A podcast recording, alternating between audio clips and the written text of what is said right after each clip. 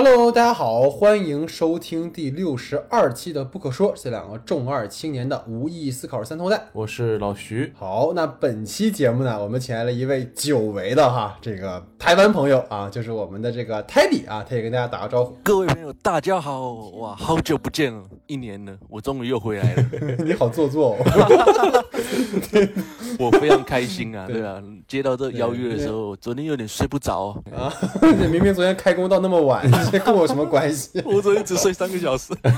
哦，真的？OK，没关系，没关系。对我可以跟两位在一起聊电影，是我一个今年很大的一个荣幸。对对，一年一年一期一会啊，我们对一期一会。其实大家应该知道，我们之前在去年大概十几期节目的时候，我们请过泰迪来录那个《阳光普照》那期节目。对，然后我们今天终于时隔一年哈，我们又一次实现了两岸一家亲，太好了。对，一定会带给更多台湾好电影给大家一起欣赏，这样子。好，那我们今天要讨论的电影呢，是在去年第五十七届台湾电影金马奖同样获得了多项提名的《无声》。那该片呢，最后摘得了最佳新演员奖和最佳音效奖哈。那虽然没有获得什么大奖，但由于其聚焦的呢是发生在这个台湾聋哑学校的真实校园霸凌和这个老师对学生的性侵事件而备受关注哈。所以很多人呢将本片其实称为是台湾版的《熔炉》。那两部影片呢都将重点放在了聋哑学校。被性侵和霸凌的孩子身上，但是侧重点呢却各有不同哈。那今天呢，我们也会就这一点哈展开讨论。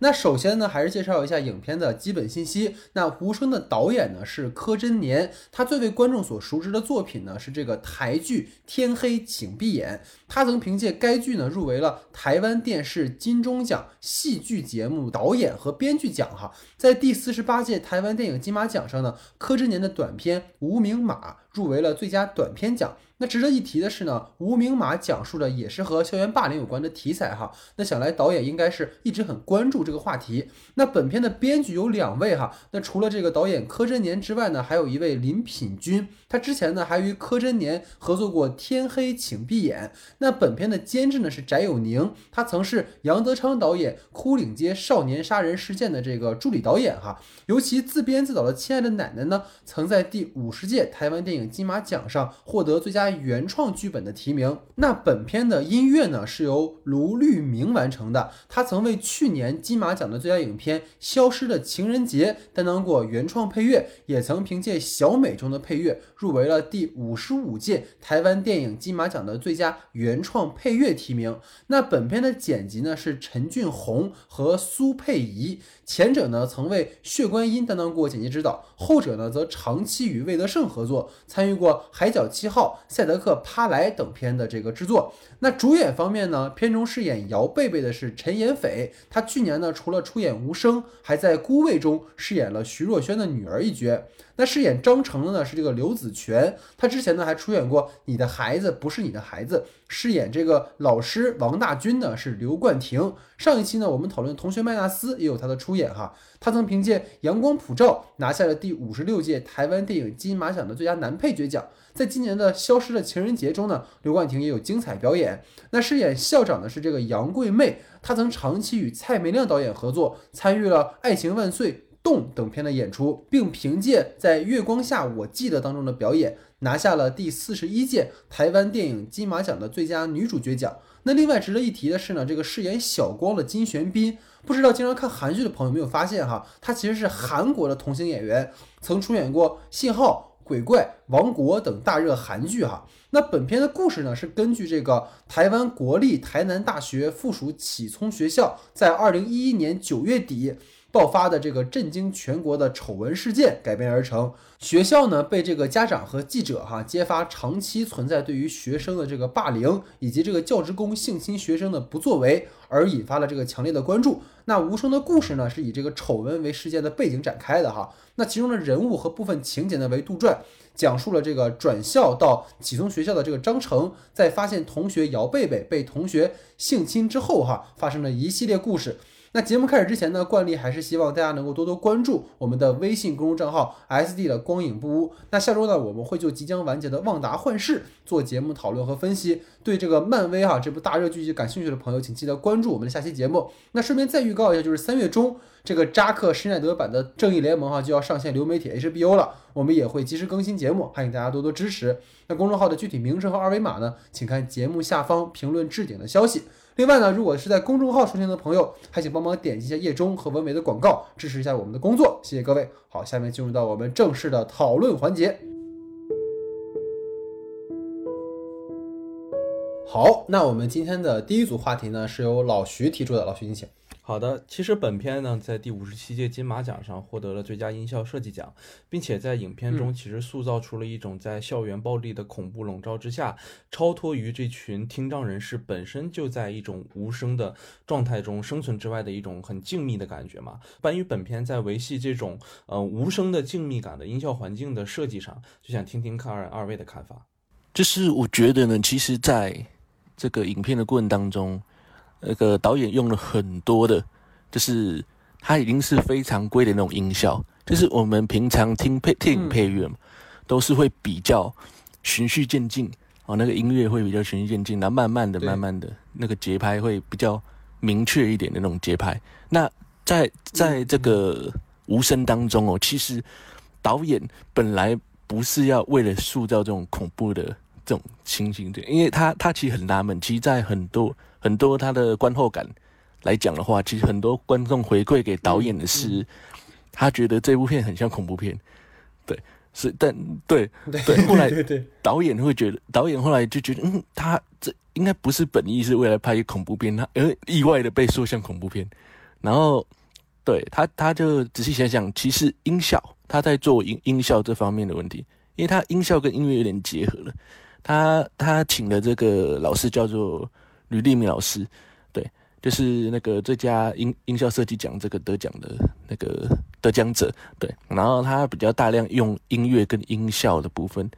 去做结合，包括一些惨叫声啊、水声啊这一种的去做搭配。那他是有点刻意的去达到这种比较安静，因为在这种比较安静的情况之下，做出这种反差，然后让整个影片看起来的那个那个氛围。就又更为惊悚，就是你，你坐立不安的这种感觉。我觉得这种这种安静的这种感觉是他刻意的去营造，然后刻意的在这一部片当中，因为这部片主要的主体是也是聋哑的小朋友，对。那在这个过程当中，他用这种安静的反差去做，呃，这种氛围上的铺垫，我觉得是这部片。蛮特别的一个地方，因为很多比较很多的类型电影，他们会靠比较大量的配乐跟音效来提升它的氛围，但这一部我觉得更不一样的地方在这里。其实我觉得哈，就是结合 Teddy 刚才说的话哈，就我其实个人觉得这个片子的声音设计，其实我我不是特别的满意哈，因为其实电影一上来的时候，导演带入的是这个张成的试点嘛。那其实你作为聋哑人士的话，嗯，即使你佩戴了助听器，你听到的声音其实和常人还是应该有差异的。但导演显然，其实在整体的那个声音设计上，他是在还原一个客观音响的。虽然可能像泰迪说，他可能整体做了一个提纯，他可能相对安静一些，但是整体的那个音响的那个环境还是一个客观的，我们生活中我们听人也能听到的环境。所以这个其实就只有说，在那个张成听到父母吵架，然后他把那个助听器摘掉了，然后包括说他去那个海鲜市场的时候，然后和那个贝贝的爷爷对话嘛，然后就是被撞掉了那个助听器的时候，导演才有意去还原了那个张成他没有助听器之后那个闷闷的听不到声音的那个状态。就是我觉得如果说能在影片当中对于不同的角色，你比如说呃贝贝和张成听到的世界。那老师王大军和校长听到的世界做出一些区别来，我觉得可能能更好的让观众去感受到那种所谓聋哑人世界的无声。嗯，你比如说像开场的时候，那个张成被带到那个警察局，然后呃王大军他之来之前和来之后，我觉得应该是两种音响的氛围，因为从张成的主观他其实听得很很不清楚你们在说什么，然后到王大王大军介入之后，可能他给他做了一个翻译，然后啊可能这个氛围稍微轻松一点了。我觉得如果能做出一些区别的话，其实观众能够更加主观或者是更加明确的感受到，就是在这些聋哑人士的这个。世界里面声音是什么样子的。就比如说有一个很好的参考啊，就是《寂静之地》啊，就是前两年的一个恐怖片。刚才我们说，就是它其中那个小女孩儿其实也是用助听器才能听到声音的。但你能够发现，就是导演每次给到这个小女孩儿的视角的时候，即使带上了助听器，她的声音也是有点浑浊的，而不是说和听人一样清楚的。我觉得这个就是很能让观众去感同身受的部分。所以相比较而言，我觉得无声在这个方面其实做的没有很好。就是其实我很希望导演能够多给一些从聋哑的孩童眼里和耳里听到的和看到的这个世界的样子，因为。和影片选择的试点也是一样的，就是全片都围绕着孩子在进行，但是并没有很强调说在试点叙事，包括镜头上让观众去带入到角色。尤其是就是比如说在只有聋哑人的世界里面，其实那个大家应该记得一开场的时候那个舞会嘛，对吧？就是让张成爱上了贝贝的，就是或者是情窦初开的那场戏，就是他们这些残障聋聋哑人士，他们到这个舞会的时候，其实跟常人那种蹦迪的那个状态其实是不一样的。并不是说别的，而是说他们在听觉上是有差异的。那么这种差异如果能体现出来，其实是一个很有意思的事情。就像如果各位应该看过那种视搞笑视频嘛，就是说一帮人在蹦迪，如果你把那个蹦迪的音乐 mute 掉的话，就会特别的诡异，对吧？所以我觉得如果能够把这个东西做出来会很好。你包括其实我很想看到一个什么镜头，就是张成，因为他们这些聋哑人士，因为可能听的声音听不清楚，所以他需要去读别人的嘴型嘛。就如果说你能够给他的试点里去很努力的看对方的嘴巴想说什么的话，但是由于可能对方说太快或者其他原因，他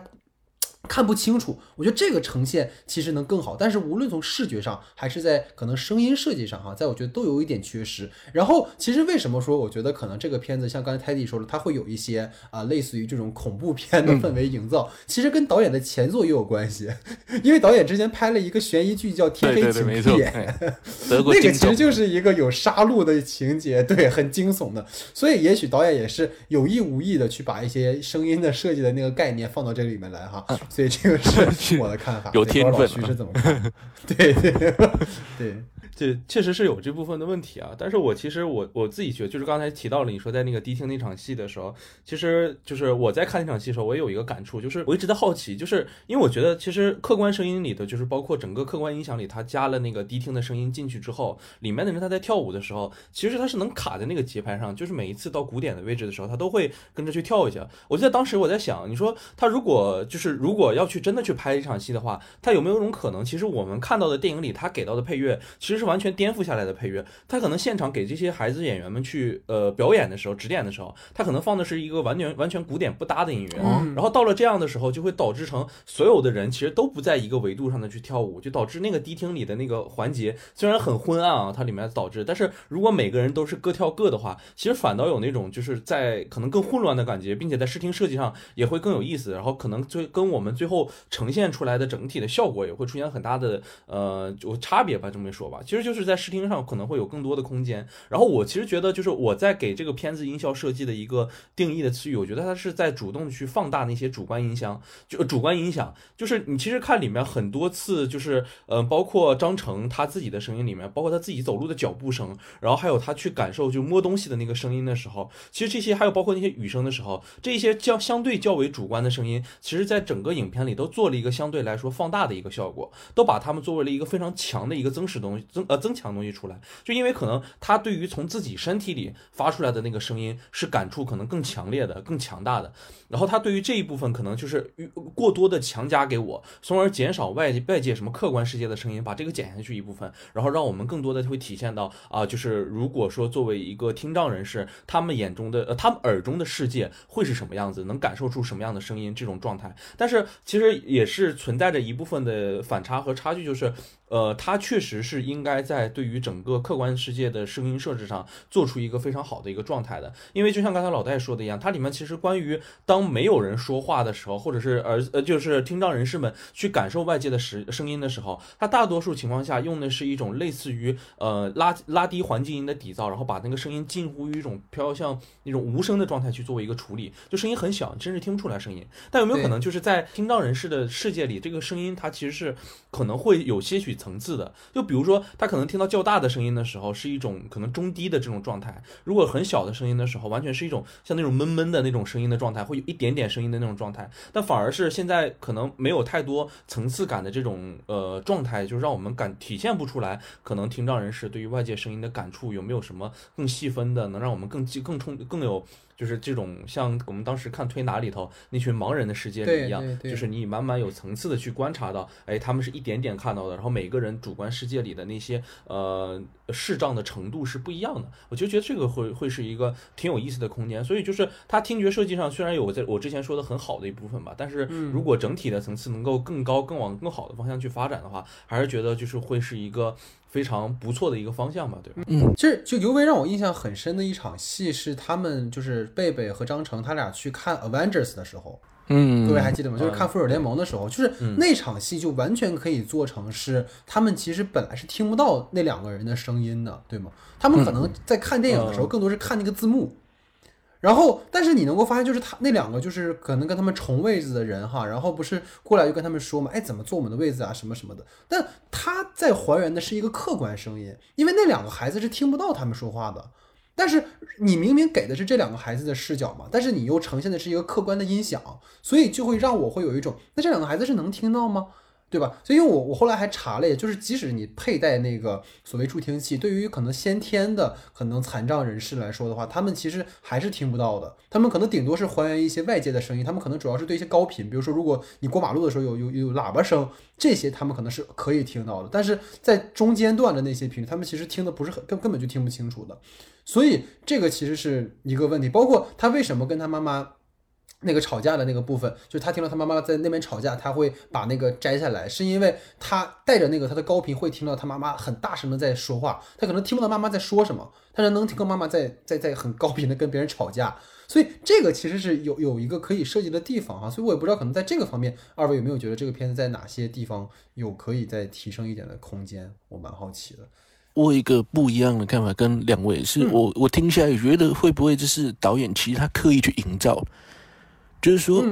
我们在面对对面对这些东西，面对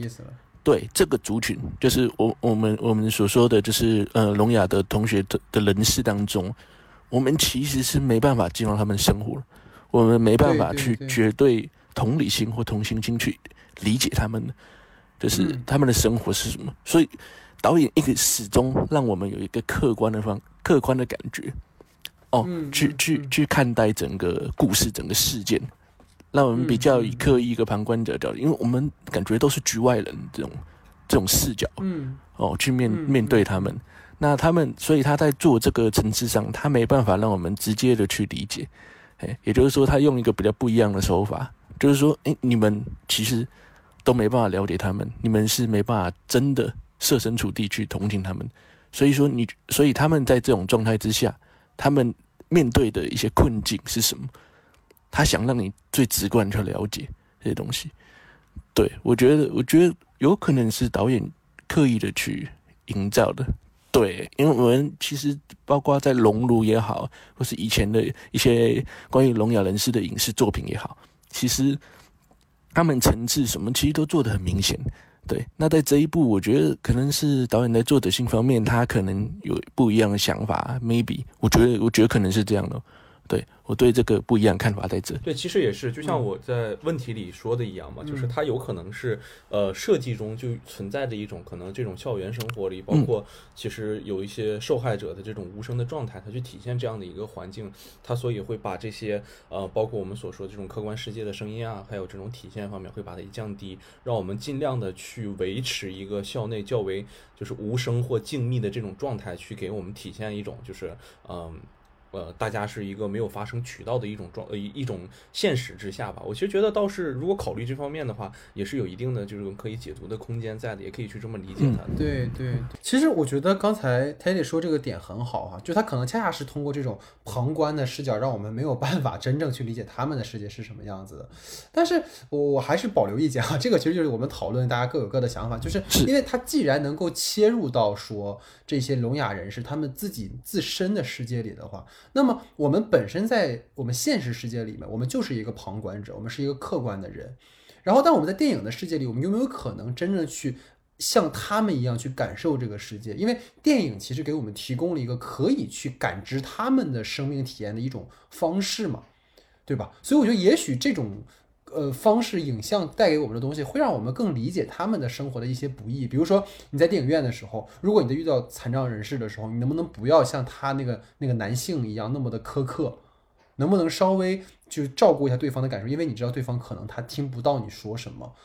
那如果是现实世界，可能我们就像那个男的一样，我不我管你呢，对吧？但是如果在电影的世界里，其实我希望能够达成一种这样的可能性啊。但这个是我自己的想法啊。对，嗯，那我的第二个话题呢，就是虽然本片是由多线叙事的方式去完成了整个体的叙事，但是在最后的呈现中，其实有大量没有交代完成的情节和视点的混乱，都使得这种多线叙事的方式成为一定程度上成为了本片的一个桎梏。就是比如说在那个贝贝去做绝育手术之后的后续，以及我们整个男主角就是张成他最后家庭的。整个走向，包括整个事件的责任人的处理上，其实都采用了一个相对较为潦草或不交代的方式。就是这些问题，其实从一定程度上确实影响了我在观看整个影片叙事上的一个完整性，从而产生了一种不太好的观感。所以，关于这些多线叙事产生这种不完整的这个部分，想听听看二位的看法。嗯嗯，觉得是不是导演他试着要去还原，嗯，就是。事件的真实性，因为它必须很多元素其实用进来，就是当年发生那个真实事件的元素其实很用进来。他我觉得是他想讲很多东西，嗯，但他没有一个呃，可能主线命脉把它这些东西全部整理好。嗯，这这个这个我在想会不会是就是其实新导演都是这样的，他们的处女座长片都可能会发生这个问题。对，我要太多啊！我啥都要，我想，我想把我想的东西全部塞进影片里面。对，那导致说，嗯，我我要的东西多了，所以我没办法真的去处理好整个主线。嗯，是什么东西？然后可能，可能我觉得可能 maybe 是新导演都会有这个问题。对，其实包括我们以前聊那个钟梦导演，以前在那个处女长片的时候，就是剧情长片的时候，也也可能也可能会有这个问题。嗯，就是我想讲的东西多了，所以我没办法把每个东西都讲得很完整。嗯，对，所以所以包括在叙事这边，包括贝贝去做绝人手续后续，还有那个章程家庭的走向，其实在处理上好像都对，都是没有到一个点上哦，没有把整个事件说交代完，对，然后也影响整个完整性的那种感觉。对，其实我这一点，我其实跟老徐所提出的疑问，其实有同感的。对，包括学校后续的处理，然后我们也不知道，呃，之后要怎么去处理。包括在现实事件，其实，在现实事件后续的处理也是很潦草。我觉得我们后面可能在聊这部分，嗯其实都都是很潦草的部分。对，也就是说，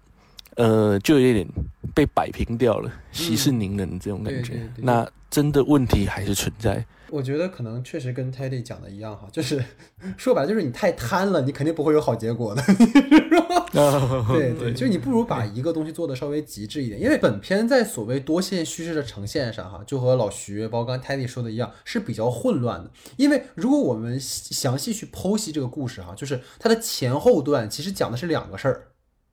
就是它前半段的故事是由张成和贝贝的视角切入的，对于聋哑人学校学生之间的生存状态和关系的一种描摹和呈现。这其中存在着同学之间的欺凌，甚至是性侵。而张成其实从作为贝贝的保护者，到成为了霸凌中的受害者，再到险些成为加害者，就是其实这是有一个非常清晰的人物弧光的。但是问题是在影片的后半段，就是导演把整个故事转为了一个校园霸凌的主使小光，其实也是从小被老师性侵的这么一件事儿，所以才会变得心理扭曲。而这其实中断了张成原本的故事线，因为还大家记，就是张成本来是要拿着斧子去砍那个小光的，对吧？大家看到小光在那割腕了，哎，我算了吧，我不干了。其实那就是一个影片的一个断点，就是从那儿开始，前后故事就被割裂开了。就是我特别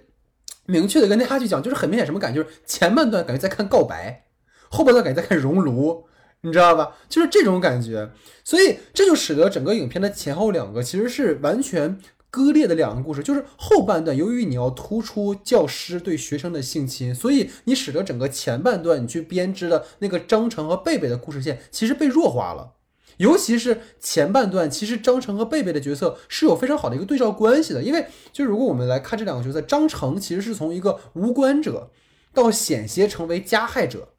然后贝贝其实是从一个被欺凌者，他甚至已经到了一个沉默的程度，就是那种你们可以都来欺负我这样的一个程度，到被张成唤醒了去反抗。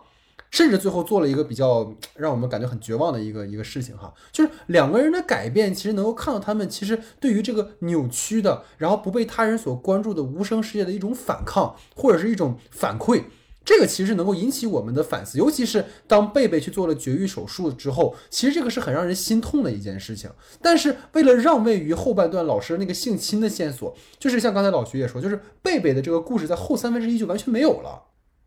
就直接是到临近结尾的时候才登场，然后在之后两个人也没有什么戏了，两个人的故事也无疾而终。我觉得这个是本片让我很可惜的一个地方。就像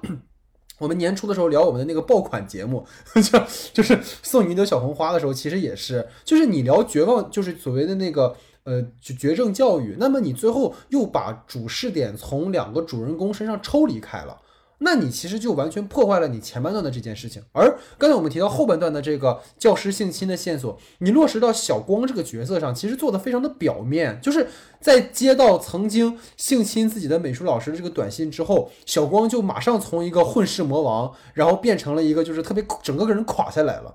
就是所有他那些类似于斯德哥尔摩的那些戏份，完全是通过台词说出来的，就是在天台上的时候。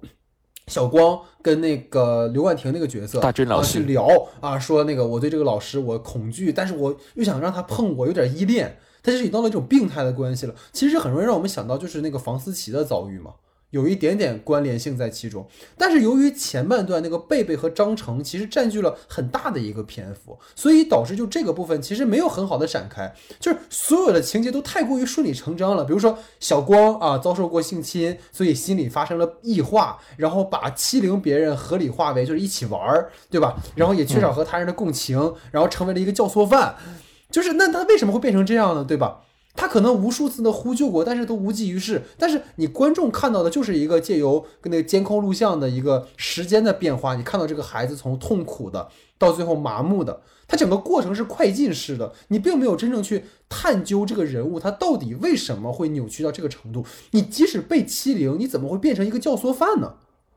对吧？这个其实没有必然的联系，这个前后。那你说我可能被欺凌，所以我去我去报复那个欺凌者，或者说我去欺负别人，但他还不一样，他不是去欺负别人，他是成为一个教唆犯。他每次就是，比如这个这个男孩要去要去性侵贝贝，啪给这贝贝头一盖，那你你是什么初衷啊？对吧？这个其实你没法给这个人洗白的，其实他就是坏，你知道，就是你你没法拿前面那个东西去去扣这个点，因为这两个是两回事儿。就是你，比如说，就跟老师那个王大军，他斥责校长不关心学生的安危。导演在全片虽然给观众呈现了，刚才其实他也说了很多令人触目惊心的一些真相，一些所谓无声的我们平常看不到的东西，但是都流于表面，他没有去探讨说所谓施暴者他成为了一个可能就是为什么他会变成施暴者这样一个原因，然后也没有很好的展现出你被霸凌的人他的心理扭曲的过程。就说白了，刚才我们说就是你想要的太多，你反而没有深入，就最后其实变成了一个社会事件的一个堆叠。当然了，其实我们说，可能其实我看到后半段，我也想跟二位去聊这件事情啊，就是霸凌其实本质上是一种氛围。我在毕设的时候，其实我也之前拍片子，我也做了一个相关的题材。其实霸凌很难在短时间内被彻底解决，但是导演你既然抓住了这么多个体的这些惨痛的遭遇，那你为什么不能去具体到某一个个体去做更加深入的研究呢？就比如说张成，我特别好奇那个孩子扭曲到那个程度之后，他之后会怎么样？你看不到这个东西了，就跟我们可能还会讨论熔炉哈，但是熔炉虽然它也有它的问题，但至少导演强化了就是施暴者和被侵害者的关系，包括处于弱势的一方、没有话语权的一方是怎么反抗的，这个其实就把那个所谓某种对于这种体制和上层的反抗的这种对立推到了一个极致，而这也对现实产生了影响。但是现在这个片子让我感觉它更多的是对现象的一种陈述。而不是希望这个片子有更深入的思考哈。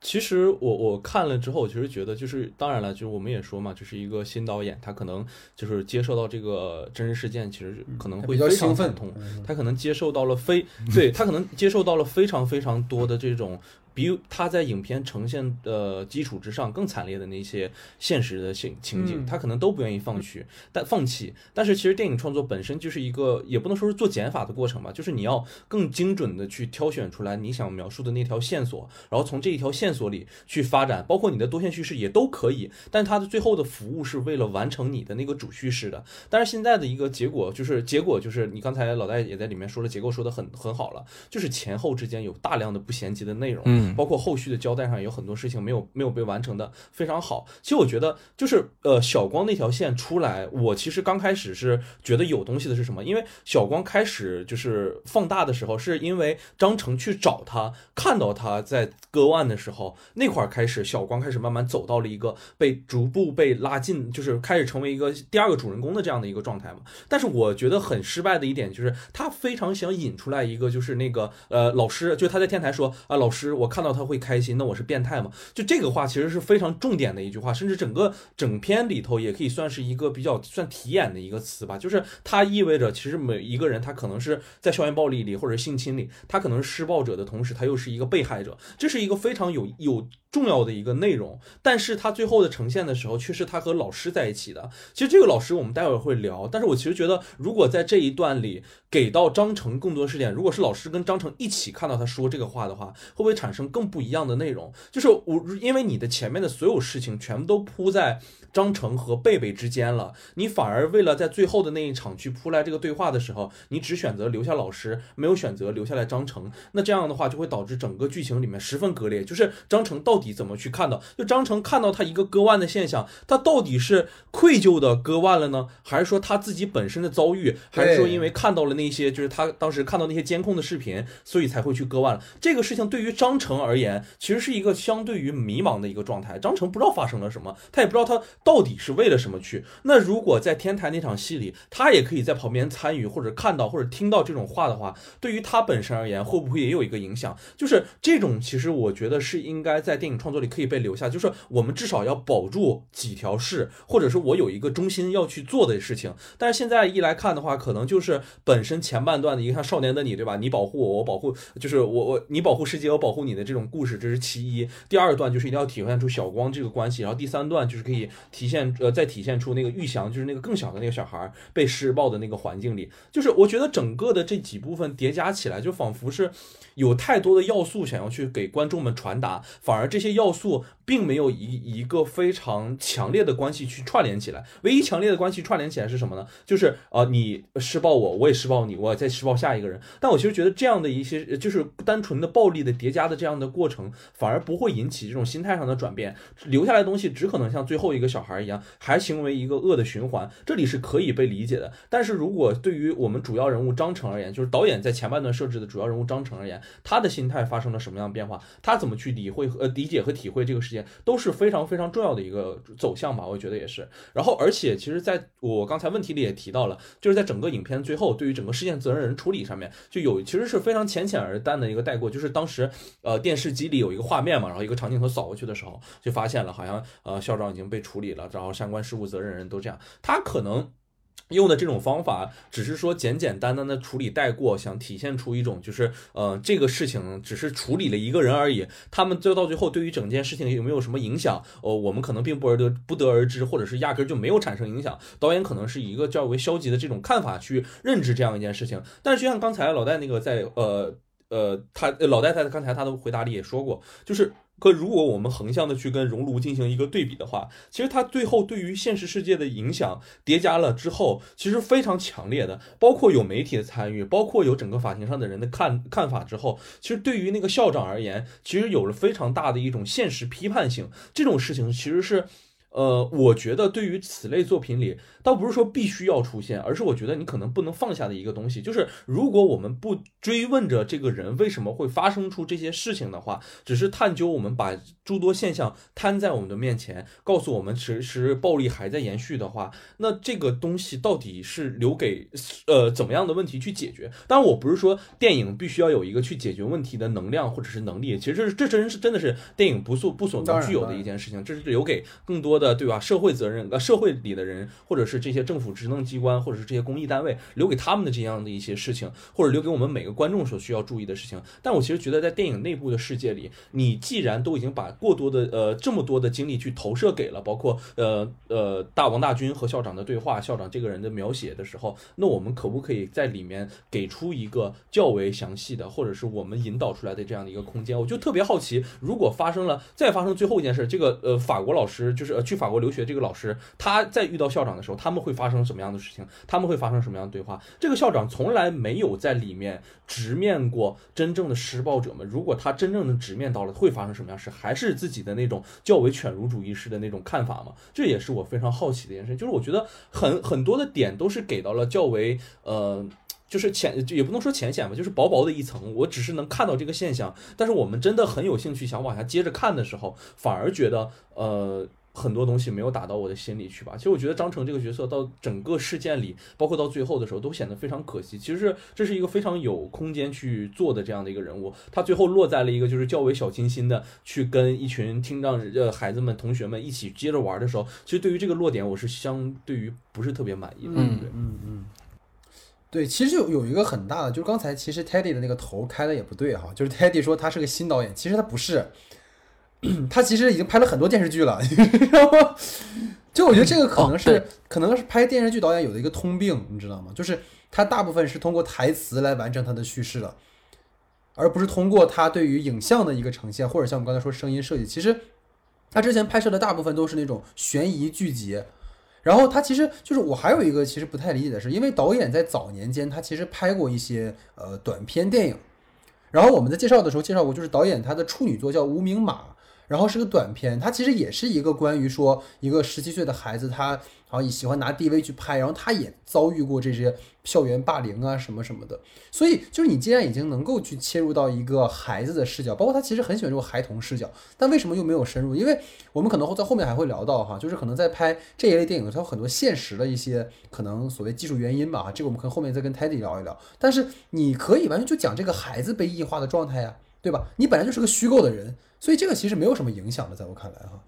嗯，我觉得是在那这方面，因为他第一次拍那个剧情长片，对，我觉得可能都比较比较想讲东西就多一点。我觉得可能跟他以前拍电视剧的习惯什么，我觉得对，有点兴奋，对，都是有关系。对对，都都是对，包括靠靠对白，包括有几场很重要的戏，包括大军那一场，大军跟那个小光在天台上那一场，对，还有包括讲。这个贝贝堕胎这件事情，对对对，很多都都是用对白去完成。对对对对对对，没错，都是用对白去交代的。对，那其实这也是在电视剧上比较一贯的手法。对，所以我觉得他们可能把它用进这个电影元素的时候，我们就会看起来就比较，诶，比较没那么能去理解，或是比较没有那么好的观感。哎，在在这方面，觉得在在叙事上还可以再可以再加强一点。就特别，我特别想把它变成《我们与恶的距离》里面的一集，你知道吗？啊，对对对对对对对对，它有很强的这种观感，其实就是一个社会新闻的纪实，然后他们记者介入啊什么的，我就感觉是那种感觉啊。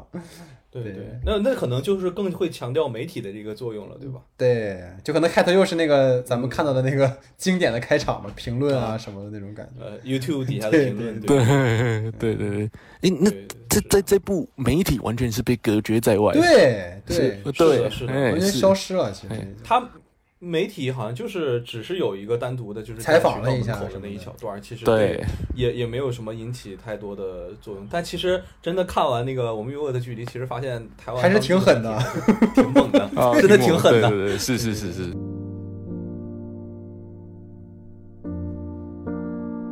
那在老徐的话题之后呢，进入到我的话题时间啊。那我第一个话题是这样的，就是关于片中的这个成人的角色哈，我觉得是很值得讨论的，因为他们在片子里面始终处于一种缺席的状态，他们一边倒的被呈现为是事不关己。或者是毫不知情的状态，仿佛整个世界里，就是在整个聋哑人的世界里，只有刘冠廷饰演的那个王大军是和孩子们站在一起的。所以，对于片中呈现的这些大人角色，想听听二位的看法。我觉我觉得在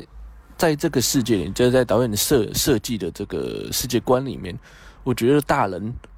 是一样是被隔绝在外的。嗯，就是说。呃，我觉得跟结合我刚才前面讲，就是说他想营造一种无力感，这种无力感就是，哦，我们在我们这些那个聋哑小朋友在遇到问题的时候，呃，我们说不出声音来，然后我们也没办法真的去，呃，让大人们去理解，让成人们去帮我们解决问题。我觉得也是导导演刻意的去去营造的吧，去营造这种壁垒感，对，包括。呃，有一场戏有印象很深刻，就是呃，那个大军在遇到张晨，就是在在几乎在影片一开始的时候，对，然后他刚从张晨刚从听人学校来到聋哑学校的时候，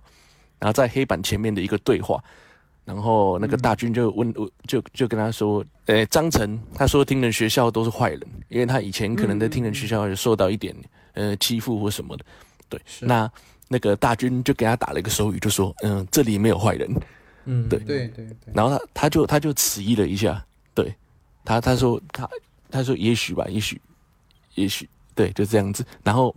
那个这这场戏就可以了解到，就是说，其实小小孩子们，就是这个聋哑小孩子们，其实呃对大人直接的沟通，呃都是有屏障，就是不是那么容易的，对。对，你看，包括跟他们比较亲近的大军老师，他们可能都没办法去理解到他们真正的想法是什么。对，因为毕竟，对听，包括就是大军还是会手语的，就是可以跟他们直接的沟通。那其他的老师，对，很很多其他老师他其实可能不会手语，包括校长本身，就是大军后来质问校长了。对，对，大校长也是不会不会手语的，也就是说，他们没办法直接直观去理解。呃，孩子们，他们心里想什么？他们有什么需求？对，那那这个过程当中，其实也也配合导演刻意去营造的这种壁垒感，哎，这种嗯，打了没办法帮助到小孩，那小孩只能在这个世界，包括嗯，他被欺负啊什么的，呃，都没办法真的去表达，真的去讲出来，对，包括那个贝贝的那个外公，哎。阿公阿妈，我们说阿公阿妈，就是其实他们都没办法，他们到最后事情发生了，贝贝讲出来，才会去才去了解这件事情整个发生过程。原来呃，女儿在学校受到的这些事情。对，其实他们跟大人之间都都是有一个壁垒感，这种这种这种桥梁是搭不起来的。哎，对，那我也觉得可能是，对，强化这种壁垒感的这种感觉。对，我觉得在影片当中所呈现的大人是这样子的。我是把这些成人角色大概分为了两类人，一类就是这些孩子的直系亲属，这直系亲属就包括，比如说我们主要人物张成的母亲，然后再包括刚才就是呃，我们刚才聊过，就是那个小光他的母亲，还有整个就是贝贝的爷爷奶奶这样的人。其实我觉得他们是一种独特的，能代表着呃。呃，东亚文化吧，就这么说吧，其实就是东亚文化里的那种，就是比较传统式的这种父母关系、亲情关系里的这种家人的形象。就他们会对于自己的孩子是保留着那份爱心。就你不能说他们不爱孩子，他们都非常爱自己的孩子，也想想过用各种的办法，包括带孩子去正常的学校去尝试了，想正常学校接受不了他们，没有办法进入听人的社会里，然后那就只能把孩子们送到这种听障学校里去，再去想办法。然后包括对于性侵这件事情的下意识。的这种回避，包括对于这些东西的固有认知，以及这种发生无能的状态，其实就可以说是一种这些亲人们或者家长们处于一种完全失声的这种状态里。这其实是一种非常可悲的一种现象嘛。其实我觉得也是导演想刻意营造出来的一种状态，就是这里面的所有，嗯，家里的人，你包括就是他可能把家人和听人放在了相同的一个角色上，就是你哪怕作为你的家人。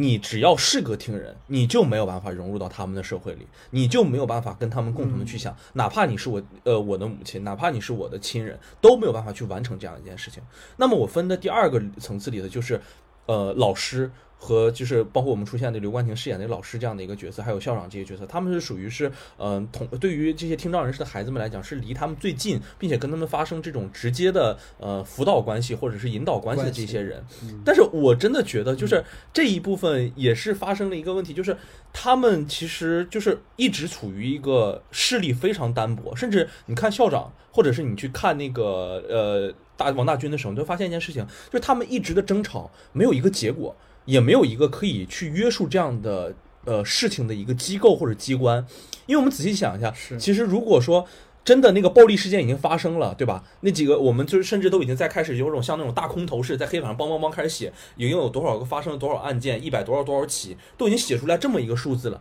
那这个时候是不是应该有一部分人的介入，让这些被受受害者的孩子们归分到一边，然后加害者的孩子们归分到一边？你至少不能让他们还在一起吧？这样不会又造成二次犯罪，然后再造成接下来更恐怖的事情发生吗？但是就是没有这样的一个人，你看着的时候，你甚至都一直在揪着心，你说啊，那不迟早又会再发生二次伤害，又会。再发生更多更恐怖的事情发生嘛？就是张成都只能用这种，就是在在里面，就是张成还是会被欺负，还是会被一群人拖到那个角落里。那这些你们再去讨论，成人们再去讨论，这样世界里我们要怎么保护他们？我有什么意义呢？但是这又是。恰好就是导演自己的一个思考的一个角度吧。他哪怕是符号也好，或者是这样也好，他们都只是一个去体现我们当下的监管系统以及我们当下的这种社会职能部门的一个缺失。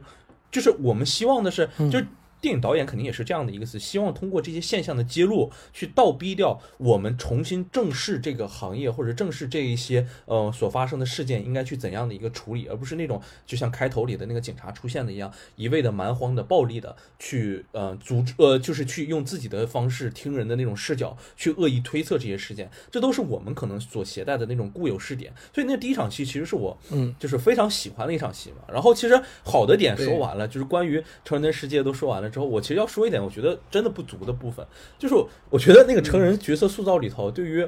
呃，就刘冠廷这个角色嘛，我就觉得真的塑造的不太够，就是你太荒废了 刘冠廷这样的一个角色吧，就是表演，对对对，他的表演了，就是他其实每一次的出现，真的就是像符号工具一样，需要他的时候他就出现，就是我。我我跟你校长干，我跟你的那个这个社会体制去呃去搏斗，我去给你们发声，我去保护你们。但是他每一次可都没有保护到他们啊，就是他哪怕做个工具人，他都没有尽到他工具人的职责，他就只是完成了他们这个剧本里，嗯，导演所设置的一个对无声的这样的一个角色。你去给人家奔走相告，老好人对吧？就是热心肠老好人。我咣咣咣上去就是一顿说这个事情啊不能做不能做，我要告你，你一定要大声说出来，你一定要告诉我发生了什么，我这样还好为你去。解决，但最后事情其实都没有被解决，甚至他都没有去进入到那个事件里本身。就其实包括你如果说把这个关系处理的更极端一点，我不是说让他们去保护孩子，就是他跟校长这一对关系，校长就天天这么打压你，天天就说啊你维稳有什么？你知道我有多难？你知道现在就是开一个学校有多不容易？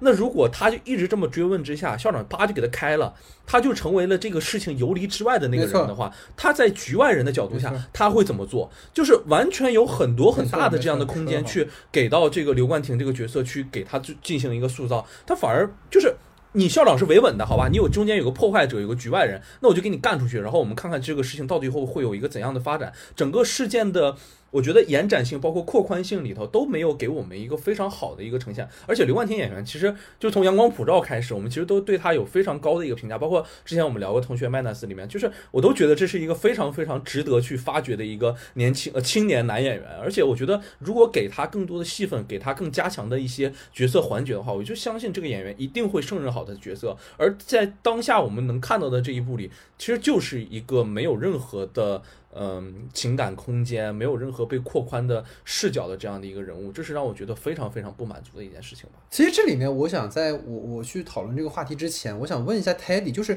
他所呈现的这个年轻人的状态，会不会恰恰是当下台湾普遍的青年人的一种生存状态？就是因为这个可能就涉及到台湾的现实状况，就是可能跟他的经济或者社会文化有关，就是可能有很多年轻人现在就是处于这种无力感当中。我不知道这个是不是有关联性，想问问 Teddy。就是对于你观察到的，嗯，我觉得是肯定有关联的，包括这个、这个老师，其实呃，跟台湾很多年轻人一样，就是对对社会的期待，呃，就是我们对社会可能有一个自己呃想要去做的事情或者什么样的感觉，但这个社会可能相较给你的空间，呃，可能没那么多。呃，我我觉得可能也是这个在大军老师的这个原型当中，对。大军老师他其实我觉得在在里面是比较有理想。理想的一部分就是，然后他对理想主义的那个人，对，然后他遇到这件事情的时候，其实也是比较呃愤愤不平。他是里面唯一帮他们出头的的一个一个老师，对，也唯一愿意去揭发事情、愿意去发生的一个老师。那其实跟很多台湾年轻人一样，就是台湾就是当下的社会，我们都是比较有理想，对，但往往很多理想这种无力感会。在我们这年轻人呢，我们发现，对我们我们的空间好像没那么多，或者说事情没有我们想的这样子，对。然后这个社会给予我们的东西，并不会因为这样而反馈给我们。对我觉得可能也是台湾当下年轻人一个状况，包括在包括对青年人啊或者中年人，包括我们的上一期所说的那个同学麦纳斯，对黄心耀也比较幽默的方式去呈现这件事情。其实，在在当下台湾社会，其实我们在经过了呃零八年之后，呃，就是就就是那时候经济的状态，整个整个状态都没那么好，对。然后在这个情况之下，其实也经历很多低迷的时期。然后包括我们我们其实跟香港一样，经过房价高涨，然后经过一些社会化的就社会问题，对。那在这个情况下，年轻人反而的压力也越来越大，嗯，相较。呃，所以在这种情况之下，嗯，可能年轻人的发展就会比较有点受限，对。所以，所以恰恰其实从 Teddy 的话，就更能印证这个片子里面这个人物他塑造的不不足了，你知道吗？对，我觉得这个就是可能我想去接着去讨论的这个点，就是其实我发现我跟老徐都有一个臭毛病啊，就可能做节目时间长了，就总愿意分类，你知道吧？就是把看过的角色去做分类。其实我我也分了个类哈，对于这个片子里面的成年人，但是我跟老徐的分法不一样，就是我分成的是三类，就跟我话题里说到的，就是第一类是以校长和在校老师组成的。就是那种事不关己的那种状态的这一类人，就是在他们的认知里面是守住学校更重要，学校的利益在学生的利益之上，就是无论学生如何呼救，他们都是一种视若罔闻的状态，就包括校车上那个看到女学生被强暴的老师，然后包括那个贝贝一开始被强暴之后他求助的那个女老师，都是这样，而且关键问题是这些老师都是女老师。就是包括校长在内，就是男性角色是集体缺席的，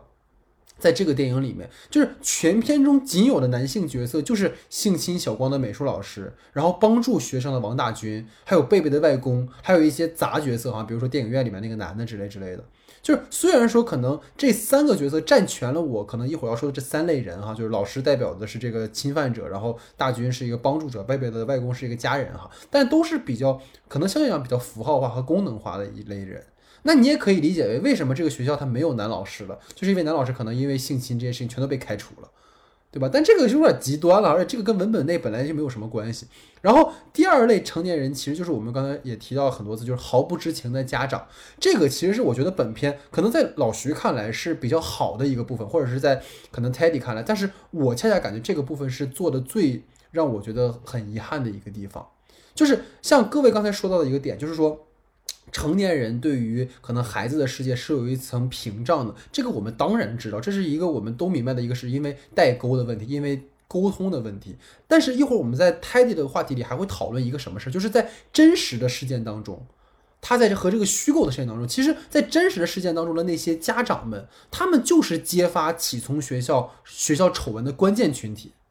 因为我们还会聊，因为家长其实他们在当时发现了孩子回家之后出现了异样，他们才到学校去调查。然后包括家长在学校的时候，他有有一个家长是直接目睹了有学生被侵犯这件事情。所以才让学校这个丑闻被一点点让全社会都知道了。就是家长其实是离孩子最近的，虽然说肯定存在我们说的那种对孩子状况的忽视啊，但如果说你是一个被性侵的孩子，或者跟小光一样在性格上有显然的变化的孩子，家长怎么会麻木到集体对这件事情都是一种不知情的状态？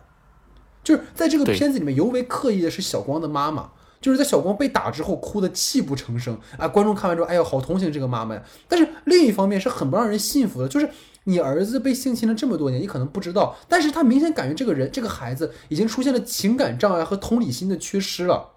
那么你作为家长，不可能你对此毫无察觉。就是我觉得他把整个家长群体都处理成了这种失声的状态，这种无声的状态，其实是比较刻意的，在我感觉哈。然后第三类可能片中的成人角色就是被侵害的这些孩子的协助者，就是我们说的王大军。就是当他被这个告知说贝贝受到侵害之后，就刚才老徐其实说的非常好哈、就他非常积极主动的去帮助这件事情，但是一直处在一种帮不上忙的状态。就是王大军做了好多调查，然后啊提提审了好多学生，啊不送贝贝去放学，还一度和学生有、呃和校长有冲突，但是他所做所有的事情都对事情没有任何的，就是这种好转的作用，就是明，而且最关键就是你明明有这么明确的证据，你还有孩子的口供，那么你为什么不通过比如说像媒体曝光，或者是一些其他的方式，或者是法律的力量的介入，去让这件事情被更多人知道呢？影片中段也出现了刚才我们提到记者去采访校长的这件事情，但是校长就是冠冕堂皇的去说、事儿都被解决了。那么王大军这个时候去哪儿了呢？你好不容易把记者聚到了你的学校门口，你为什么不直接当着记者去说这个事情其实没有被解决啊？怎么怎么样的？所以整个学校其实有一种很割裂的感觉，我不知道二位有没有感觉，就是那些事不关己的老师，纵容孩子们相互侵犯的老师，和王大军是两个世界的人。你们发现了吗？就是他们彼此之间是没有交集的。是。这就是在真实发生的那个启聪学校的事件里面，也有一个老师，他出庭为那个受侵害的学生当翻译，但是他随后就因为他的这个正义之举，然后被学校高层打压，还一度因为这件事情，然后被学校故意在那个好像他们每年老师会有个评语啊、打低分，这个其实是老师你选择揭发和站在正义一方你要付出的代价。但是你反观这部电影里面，王大军没有任何反对他的力量，他一路都是。畅通无阻的调查，就是，所以我为什么刚才要问泰迪这个问题，就是如果王大军就跟泰迪说的是当下的很多年轻人的真实状态，那么应该反映出他的理想主义和现实之间的那种特别深的鸿沟，包括甚至刚才像老徐说的，一巴掌给他拍醒，你马上滚出我们学校，会怎么样？就是完全没有，包括可能王大军他可能生活中是什么样子的人，完全没有。对，就是我觉得，当然了，我们说校园霸凌它不是那么容易被解决的，但是似乎王大军是一点作用都没起。而且，我想跟二位讨论一个情节啊，就是我觉得非常不舒服的一个情节，就是王大军为什么不把贝贝和张成一起送回家呢？你们还记得那场戏吗？就是明明张成也被霸凌了，而且脸上也有伤，但是王大军好像就没看着一样。或者是可能张成他只顾着保护贝贝，而没有跟王大军去去说自己的遭遇哈。但是这里就很刻意，就是故意让张成看着贝贝送被送走，然后被拽到那个什么这个厕所去，就是在学生之间好像就包括说那个张成的这个视频被呃公开了之后，也没有什么影响。嗯，就是我特别好奇，可能在这一点上啊，就是想听听就是二位的看法。我觉得，我觉得在在这个来讲，比如说，嗯，我们就举《熔炉》的例子好了，《熔炉》里面，呃，孔侑所演的那个角色，呃，他他他他是有困境的，就是说他是有家庭的压力，呃，因为他如果大家各位还记得《熔炉》里面剧情的话，他其实有家庭的压力，有经济压力，是是，没错没错，必须要有这份工作不可。对。对对，然后第二个是来自学校的压力，就是来自呃各方的压力，所以他其实是呃有外在的因素去影响，而他有这个困境，所以他必须在这个困境当中试着帮孩子解决问题，嗯对，去选择，对。但就像就像那个那个神乐谷所说的那个那个大军骑士完全没有任何外在压力，他其实可以把这件事情放大，对他其实可以用更有力度的方式去帮助孩子们，对很多方法呀，对吧？对很多方法，对，包括你说媒体都来了，对他其实有很多方法，对他为为为什么不不去做这些事情？对，那其实，在叙事上的话，这减少了非常多力度，对对，然后也对，其实我觉得反而这个大圈角色没有被做的很饱满，觉得弱化它的作用。对我觉得这方面我跟跟神奈苦是有一样的想法的。对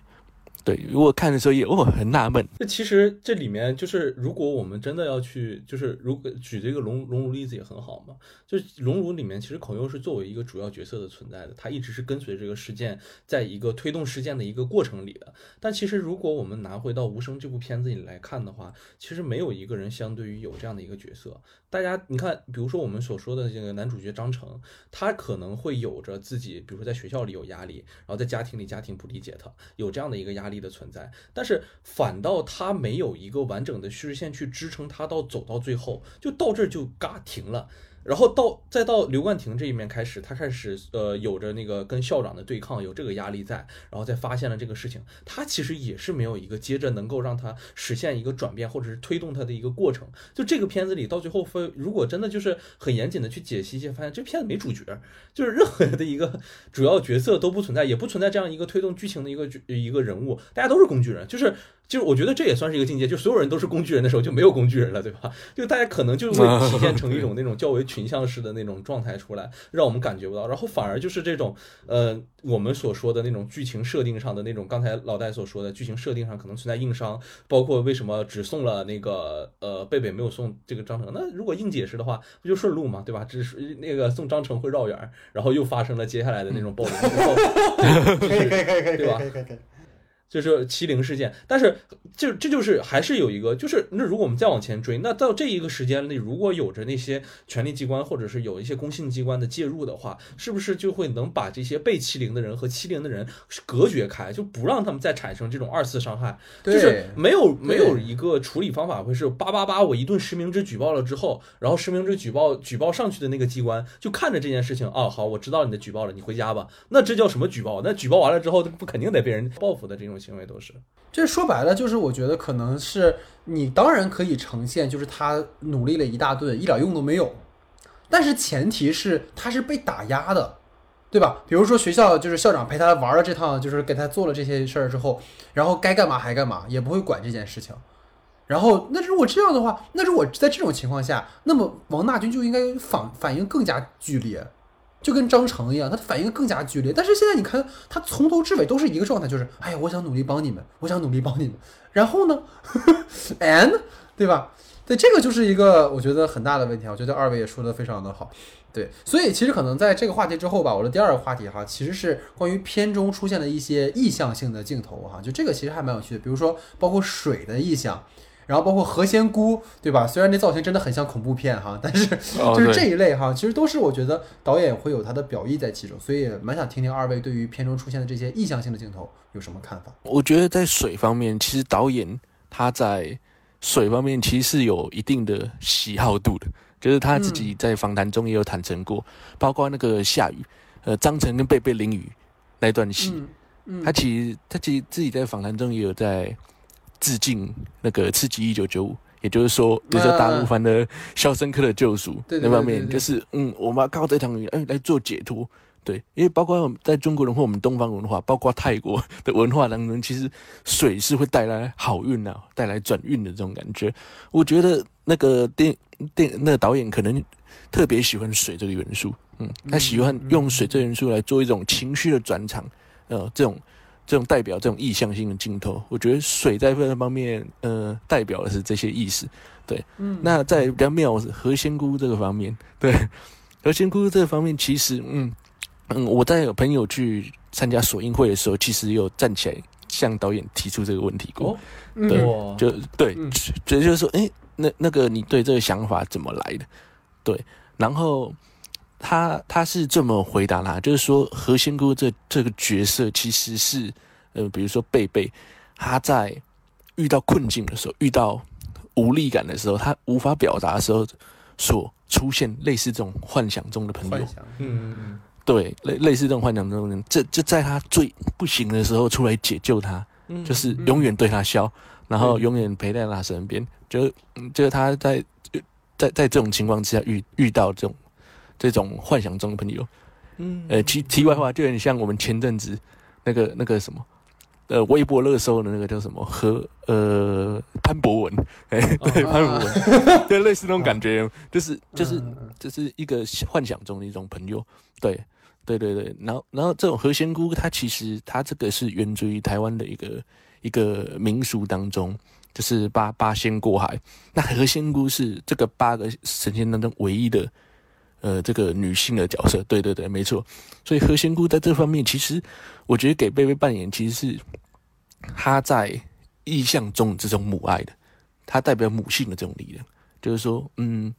她出现了，就是等于，哎，嗯，孩子乖，没事的。呃，其实你遇到这些事情是没事的，对，对对，我我对我保护你，我可以安慰你的这这种感觉。那何仙姑在无声里面的这种意向性运用，其实还蛮有趣的。哎，嗯，对对对，这这突然也让我想起，呃，上一期呃大家也聊过那个同学麦纳斯，对，里面出现那个金童玉女，哎，我觉得 看到这，对对对，是不是有种异曲同工之妙？对，类似这种感觉，它比较有意向性，嗯，然后是用这种。哎，其实包括我刚才讲金童玉女跟何仙姑，它其实都取自于台湾民俗，或是呃台湾一些当地的一些庙宇文化中所出现的一些元素，然后也成功运用在这里面。对对对，那这是我的我的看法。我感觉这个何仙姑这个已经杀死比赛了，这导演自己都出来对说了他关于这个角色的设定。导导演怎么想不重要，对对对，就看我们怎么解读才这样。这可该死的影评人是吧？好，其实我我我说一下就关于水的这个意象吧。其实水这个意象在之前的，就是咱们中国内地的时候也有一部片子曾经聊过，我们也说春潮是吧？春潮这部片子里面，对对对，它里面也是很喜欢用那种潮水的这种意象，然后去表示。出一些就是自己的暗示也好，但是其实我觉得在无声里面其实也很好。它因为每次出现滴水的这个镜头，包括有水流的这个镜头的时候，都是出现在贝贝在遭遇性侵或者是在提及性侵这件事情的时候，会产生这样的一个镜头。就是这些镜头，我觉得这个镜头可能是。有着一件事情，它是暗示着我自己理解，我自己理解的话，可能是暗示着包括贝贝这个角色在遭遇这件性侵的事情的时候，他自己内心的一个波动的范围。其实这里面的流水的这个现象，它不是，它是一个完全流动的那种水的状态，就包括水龙头里头滴出来的水，包括泳池边漫出来的这种水，它都是一种在即将在流动的这种一个状态。我觉得更能更多体现的就是贝贝自身，他遇到这些变故或者一些的这种比较较有冲击的事情之后，他自己内心的想法和自己。心态之间的一个转换，就是他到底，我们可能看到我们和里面角色使着有距离的一点关系，就是我们可能认为性侵是非常重要的一件事情，但是记者在他们的语境里。这件事情被形容的是玩儿，就是他们一直是用“玩儿”这个词来去来这个手语来代替这一些行为的。就他们到底怎么去理解这样的一个行为？他们怎么认知这样的一个世界？这件事这只是一个在贝贝的眼里，只是让自己不舒服的一种玩乐的方式而已。这种事情是非常重要的。我们到底如何去借用他们的视角去观察这样的一件事情？其实导演也在用这样一些较为特殊的这些视角去给我们揭示出来，只是我们存在着一种认知上的不平等和不平衡。而不代表着他们就完全可以接受这样的一件事情，这是非常重要的一个环节。然后再说到关于何仙姑的这个呃意象的设定上，其实里面有个很好的一个细节吧，就是他每次就是他刚开始的时候没有提到何仙姑的时候，就是他们在那个车子上，然后贝贝那个角色其实一直往车外去看，他看的是什么？就在他们等车那个位置外面有个戏台子，那上面一直在演戏。对对对，就这种状，就是也也也很经常出现的可能这种呃乡间的这种场景嘛。那我其实觉得小孩子有一个天性，就是他本来就是对于外界的这种东西会很。有吸引力，因为这是他所没见过的东西。就我每天都重复在上学的这样的一个过程中，校园、家里这种两点一线的生活方式之外，忽然多了一些这种新奇的怪乱、怪力乱神这样的一个东西出现的时候，他自然会对他倾注很多的关注度。而且可能在呃听障人士的视野里，他们可能听不到声音，所以会对呃这些演员啊，或者是这些戏员，呃，就是唱戏的这些人，他们的衣服，包括他们的表情，可能会更在意一些，然后就对他们产生了一种，就包括刚才我们说的呀，有保护性的。一个印象啊，或者觉得自己需要保护的时候，可能会出现这种何仙姑的印象。但我可能更多的觉得，就是出现的就是一种可能孩子对于外界世界的一种好奇心的这种保持吧。我觉得是。其实刚才确实上台底说完之后，我们俩好像说什么 都显得有点多余。是，没有是。但我觉得这就是电影电影的有趣的地方，就是导演他自己给出的解读空间和可能观众们看到的，其实完全是可能不太一样的东西哈。其实刚才也提到，就是水的意象在片子里边有两种形态。嘛，一种就是角色所处的空间本身是有水元素的，比如洗手间呐、海鲜市场啊、海边啊、泳池啊等等等等。然后再如一些比较明确给到的物件细节嘛，比如说这个翻倒的水瓶啊，洒出水来哈，这个就是像刚才说导演肯定有意设计的嘛。那你在我的理解里哈，可能我有这么几个，就是在表层的叙事意义上来讲的话，其实我觉得水其实是青春期的孩子可能荷尔蒙分泌的这种汗水的意味。因为清洒而出了这个水，就跟可能刚才老徐提的非常好，就是没有受到过正确的性教育，而可能肆意妄为的这些年轻的男孩子们，就是启聪学校的这些男孩们，他们在践踏着同龄的手无缚鸡之力的女孩，以完全强迫的方式去对对方施以这种暴力和侵犯。而贝贝他每一次受侵害，其实都会有这样的一个意象出现嘛，对吧？第一次其实是倾洒而出这个水瓶里的水，然后他在卫生间里面也有这个水的意象。就是我觉得这个其实是把水和贝贝所遭受的这些屈辱的回忆，包括汗水，其实都给它放在一起去做了。但是有一个很有意思的点，就是我觉得这个是延伸出来，可能我自己的一些想法，就是当汗水被擦干之后，一切可能都会被抹去，没有人会记得，嗯，也留不下任何的证据。所以基于这样的一个读解，可能就有了我对于水第二层可能更为深层的意味，就是水是无形的。就等于说，它被吹干之后是遁入无形的，它似乎是标识着人们很擅长于遗忘，就是一切的罪恶在水中都可以被清洗干净，但是留在那些可能被侵害的人身上的创伤，它不会那么容易的被抹去。就为什么？我觉得有一个事儿咱们刚才没有解决，为什么贝贝想要去游泳？其实也是潜意识里他认为，只要全身浸泡在水中，水是可以保护自己的。因为在水里面，我会憋气，我会游，我是很自由的；而在生活当中，当我在那个校车上，当我在卫生间，当我在学校的每个角落，我都可能随时被侵害。所以我觉得这个可能是它的一层很重要的意味。然后刚才其实我也有想到哈，就是对于贝贝来说，结尾那场看戏的时候下起了那个大雨，就跟刚才那个泰迪说，导演自己也提到自己坦诚了哈，就是《肖申克的救赎》嘛，就特别像那个镜头，对吧？但是我觉得碍于剧本的问题哈，那个地方也很刻意，他们在救赎什么呢？对吧？对，就是仿佛这场大雨之后一切都过去了，雨过天晴了。这个其实特别一厢情愿的去把。发生在孩子身上那些很复杂的事情给简单化了，因为《肖申克的救赎》可不一样，人家是真的是逃出狱了，人家是他妈真自由了。但是你这里面孩子们淋雨之后可能只会感冒吧？对对，他们并没有办法去解决他们那些不不不堪的过往，或者是那些屈辱感。我觉得这个可能是一个问题。然后就联系到何仙姑的寓意啊，我觉得导演可能自己也没有想到这一点，就是何仙姑在八仙当中是可以。巧降及时雨的，你知道吧？所以这个地方可以理解为，就是他们在看着何仙姑的戏，然后这个时候下起了大雨，可以理解为是何仙姑显灵了，对吧？然后降福于两个主人公，所以就又联系到泰迪说的，水是一个好运的意象，所以何仙姑与二人显灵，然后让他们两个有美好的未来。我觉得这个可能是，哎，在那个时候下雨的一个可能更有意思的一个解读的角度哈。然后对于何仙姑的幻象的话，其实片子里出现了两次嘛。其实刚才二位更多的是提到的是他对于贝贝的意味，就是其实这个地方我觉得啊，就是在这个片子里面，他一次是贝贝在被强暴之后出现了何仙姑，然后第二次是张成被摩托车撞了之后也出现了何仙姑。那于两个人而言，其实这个时刻都是他们最脆弱的时刻。那刚才可能导演他的解读是自己自他导演不是解读啊，他自己想的可能是说，呃，他觉得可能这个何仙姑是类似于母母性的或者是保护者的形象，但是其实在我感觉，他更像是贝贝想要成为的一类人，就是就跟如果在西方的文化里长长起来的这帮孩子，那他可能会看到谁呢？可能会看到星战里面的莱娅公主，对吧？或者神奇女侠，对吧？何仙姑就是。像这个女孩在中国的这个语境里面，她可能想要崇拜成为的那个样子，因为刚才也提到，她是八仙中唯一的女性，有着很高强的法法术，然后救死扶伤，造福天下。所以我觉得，可能对于一直被欺负的贝贝来说，她也希望成为何仙姑这样的人，她就可以不被欺负了，可以同样去拯救那些被欺凌的同学吧。然后对于张成来说的话，我觉得何仙姑的寓意更像是一个母亲的形象，因为张成在上一场戏刚跟他妈吵完架。所以他其实没有一个保护他的一个依托，他的父母离异了，母亲跟他缺少沟通，两人之间出现在隔阂。所以在这样的情况下，在他被车撞之后，他自然而然的希望一个一个母性的强大的一个有如何仙姑一样的人去出现来保护自己哈。所以可能这个是我对何仙姑在呃这两个角色身上分别的寓意的一个想法。嗯，他们在看《复仇者联盟》的时候，其实就是那个贝贝，我跟张腾说：“诶，你喜欢黑寡妇？”对，包括这对这种女性，啊，对 又是个女性角色。啊，对对对对对啊，这个啊对，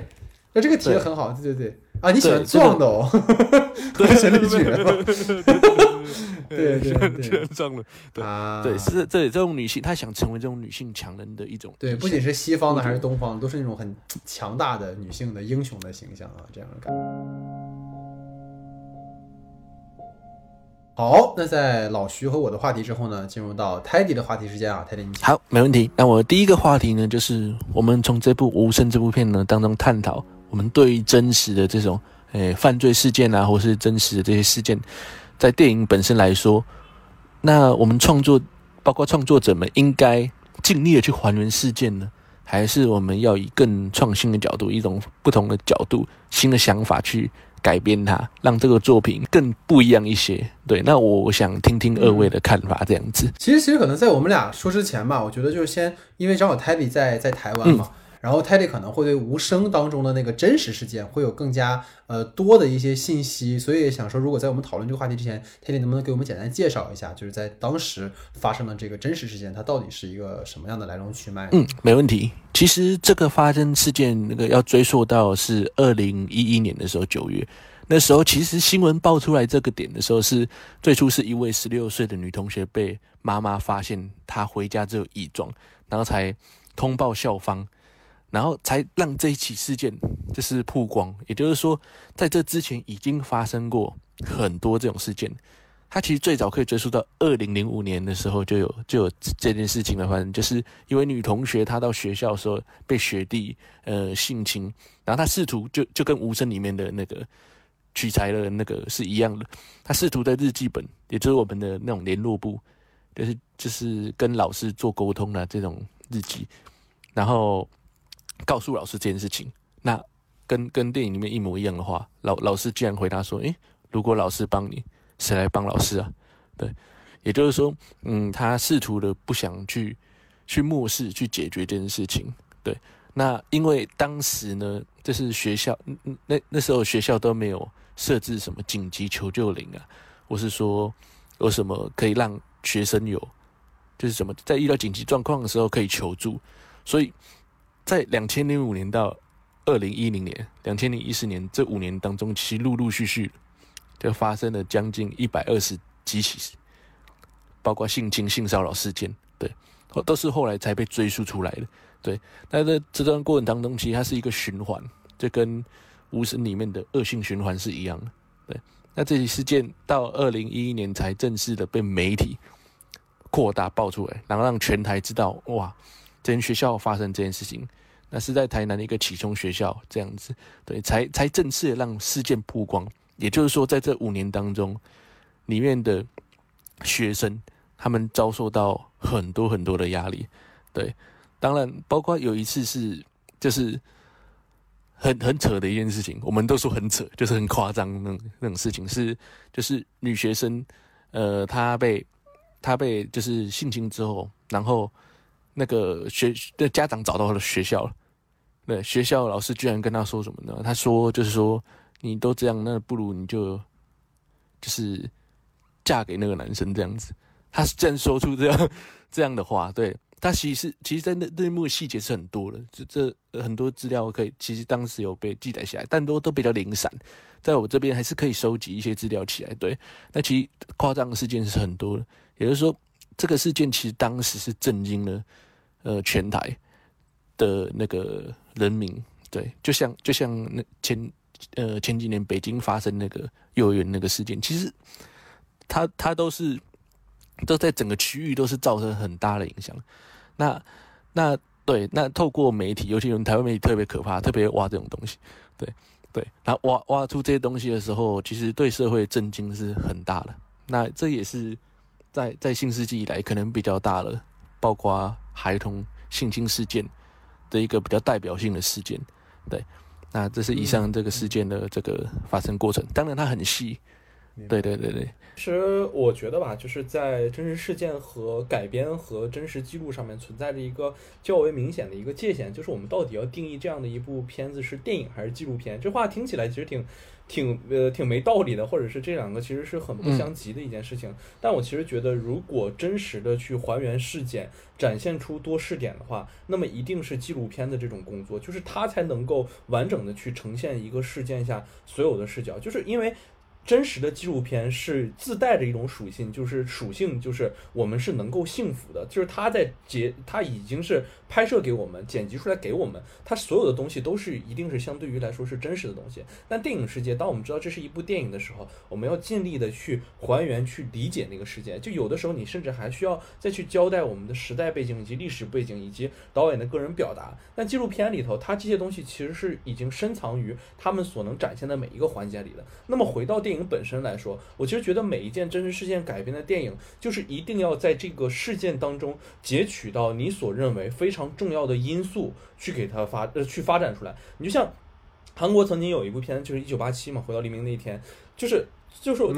开始，对，又是熟悉的韩影推荐会哈，不不，但是我其实觉得它其实就是一个相对于呃群像式的一个展现的环节，但是它就被誉为了其实当年来讲最好的一个群像戏的展示。其实为什么？其实我觉得里面有一个非常重要的线索，就是当就是所有人其实被一件事情所牵动着，一起去完成这件事情，这个过程其实是非常重要的，就是。我我觉得所有的你，哪怕通过去展现群像，再包括一九八七这样展现群像，或者像荣辱去样展现个人的这种进呃，去影响整个事件的这种进程的时候，他们都非要非常的注重注重一点，就是我们的事件非要围绕着一个我们所存在的核心事件去完成。你不管人物是一个人物，是两个人物，甚至多个人物受到困难去克服这个困难的过程，但是同时来讲，我们必须要有一个相对于恒定而且稳定的主线，我们去到最后的过程里去完成这样事情，这样。对于观众而言，不会出现这种观感上的难过的难过的程度。同时，对于整个的理清你的叙事方向上来讲，也是一个有进步或者是更方便的一个一个渠道吧。我是这样这样觉得的。而且，我可能觉得就是在我们去呃。得知了，就是在我刚才老大也不是说嘛，这个导演不是一个新导演，可能对于真的就是像真实事件改编的这种导演，就包括就是像那个我们去年看那个芝加哥七君子那个片子也是，就是当他们去捕捉到一个历史事件的时候，如何波斯抽检。抓住那个最核心的那一条线，去把这个线里头做出有意思的内容。就是你的这个核心，就是如果进入了这种电影呃电影创作里，肯定就不可避免的会遇到一些道德困境。就是你到底去放弃哪些事情，或者不表达哪些事情，然后去选择表达哪些事情，去做哪些事情，这都是可能对于导演个人来讲比较煎熬的。而且你像这个事件，刚才在泰迪的介绍里也说，其实非常就是惨痛的，也可以说是非常揪心的一个事件。导演肯定是想尽力把更多的现象呈现到我们。大家的面前，让我们去重新注意到这个问题。但是能在那样庞大的一个事件里头，去抽出一条呃真正能适合电影创作的线索，那注定是要背离很多东西的。所以这件事情的平衡，我觉得是需要能找到，或者是能平衡好的一个状态。就是你才开始进行找到这种东西之后，你再进行改编的状态，我觉我觉得我认为是比较完美的。相反的，就是如果我们太贪多了，把里面的所有的事情完全的表达出来，甚至形成一种就是这种现现象式的叠加，从而达到一种治愈，就是这个愈是抑郁的愈啊，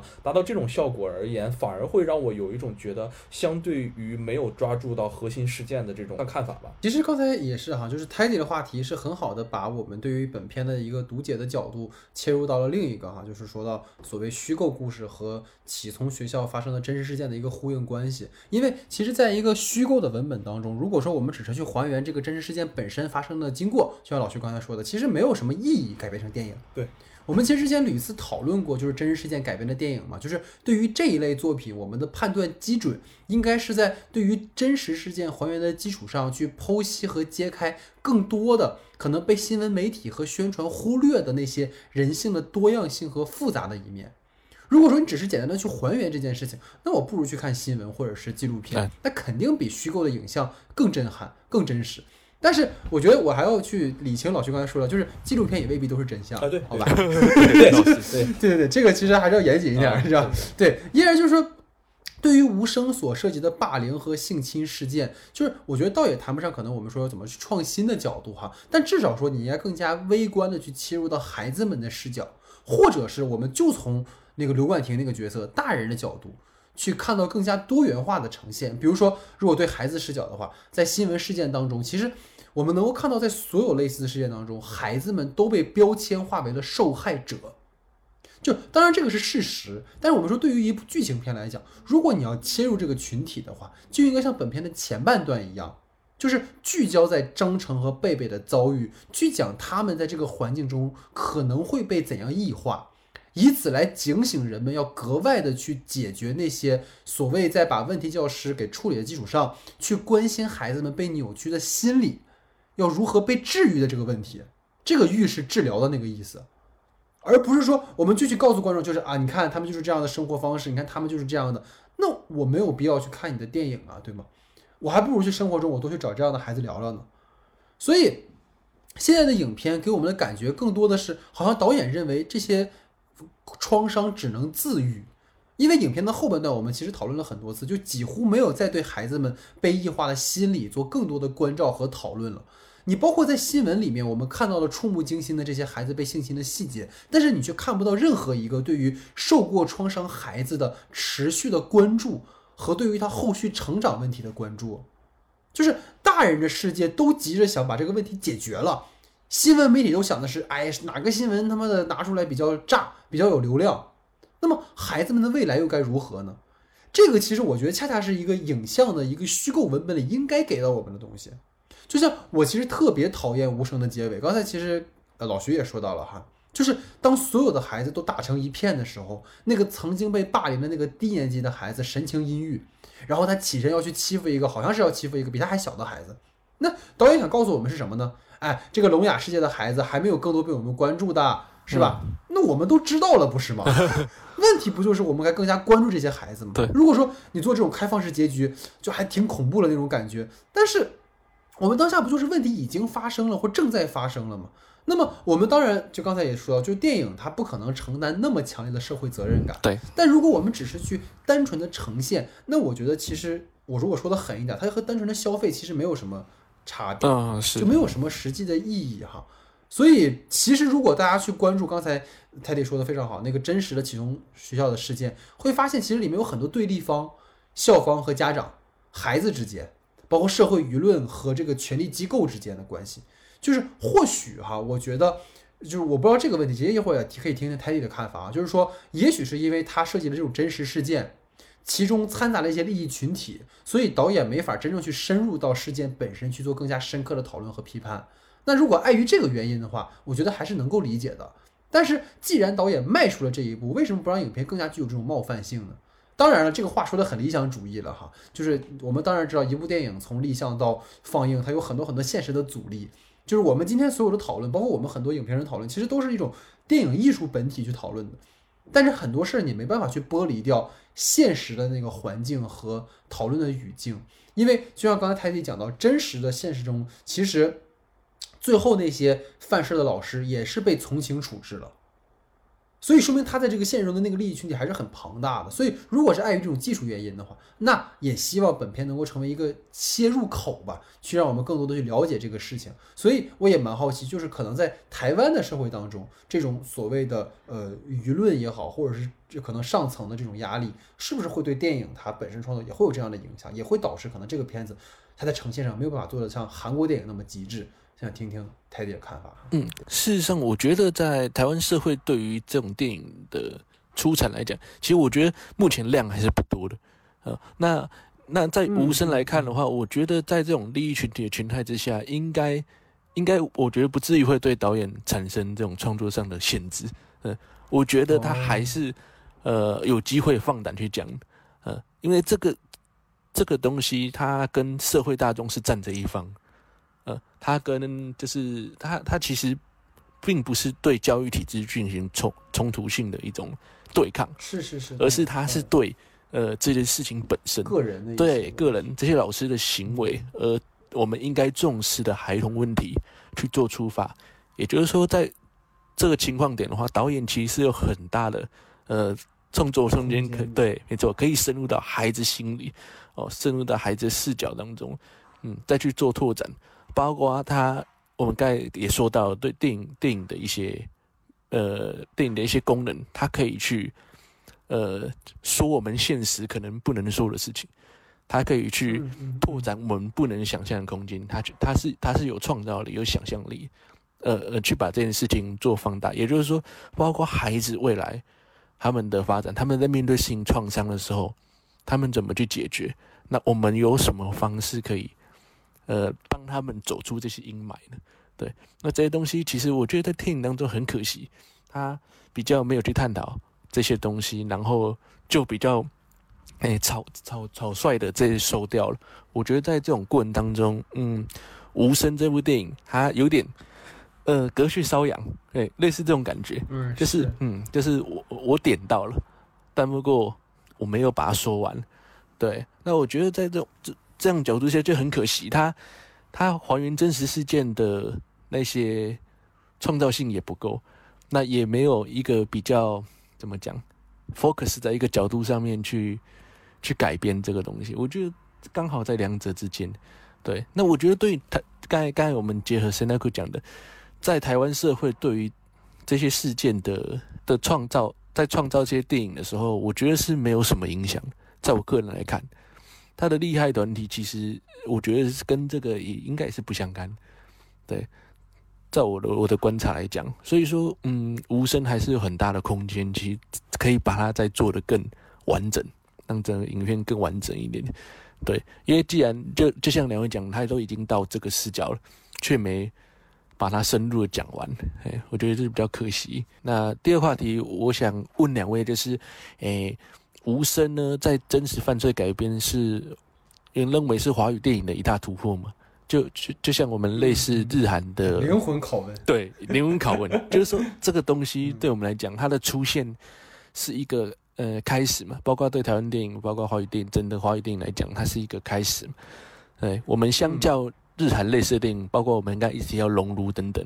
我们华语电影应该有自己的的主体性，还是说我们去模仿会是更好的的一个出路呢？对，相较相较这部影片来说，对，我想听听二位的看法。我是觉得，就是当然了，就是它真实犯罪的改编，其实相对于无声而言，这样的类型其实有蛮多。但是真正的讨论到关于就是对于听障人士这一个环这个题材里头，其实是相对于来说较少的一个案件吧。而且我觉得其实、呃，虽然说这次的题材是比较撞熔炉这个片子，而且大家肯定看完了这个片子之后，就是不不可置否的就会拿它去跟熔炉进行一个对比吧。而且可能包括呃，由于限制在这种群像式的表达上以及各种方面，可能会确实是对有不足的地方。但我其实觉得，就是我们的电影还是有我们自己的主体性的，这这是毋庸置疑的，而且是必须有自己的主体性的。其实本片我其实觉得在前半部分，就是尤其张成和呃小女孩那部分而言，他虽然说没有那么，就是他虽然说没有那么就是非常强大的那种呃高标准的视听语言，一下给你带到那种作者电影的那种状态里。当然，这肯定跟导演的手法是呃手法是有那么一点点的差距的嘛，对吧？但是我其实觉得前半部分的展现是完全 OK 的，至少就是呃这个男生的张成这个人本人男生这种状态，其实是能够让我们所能理解或者 get 到的。就是我觉得如果在张成这条线索，包括跟他家庭里的这种状态，还有进入呃听人社会，包括其实他设立的这种呃听障人士和所谓听人的这种对立关系在的话，其实也是非常有意有意思的一个设计的环节。其实有多处的设计都是能够让我们感觉到这样的存在，其实是非常有道理，而且就是让我们觉得眼耳目一新的。就是我们从来没有看到就是这样。其实，在熔炉的时候，它里面的主体还是说这种成年人对于这种听障孩子们的这种呃压迫感，或者是对他们这种破鞋。而且，但是在这部片子里，我们更多的是能够感受到的就是听障人士和听人之间的这种对抗，就是他们和社会之间融入不进去，然后又回到校园的这种就是。这种设计感，其实我觉得设计还是蛮不错的，而且就包括在那个。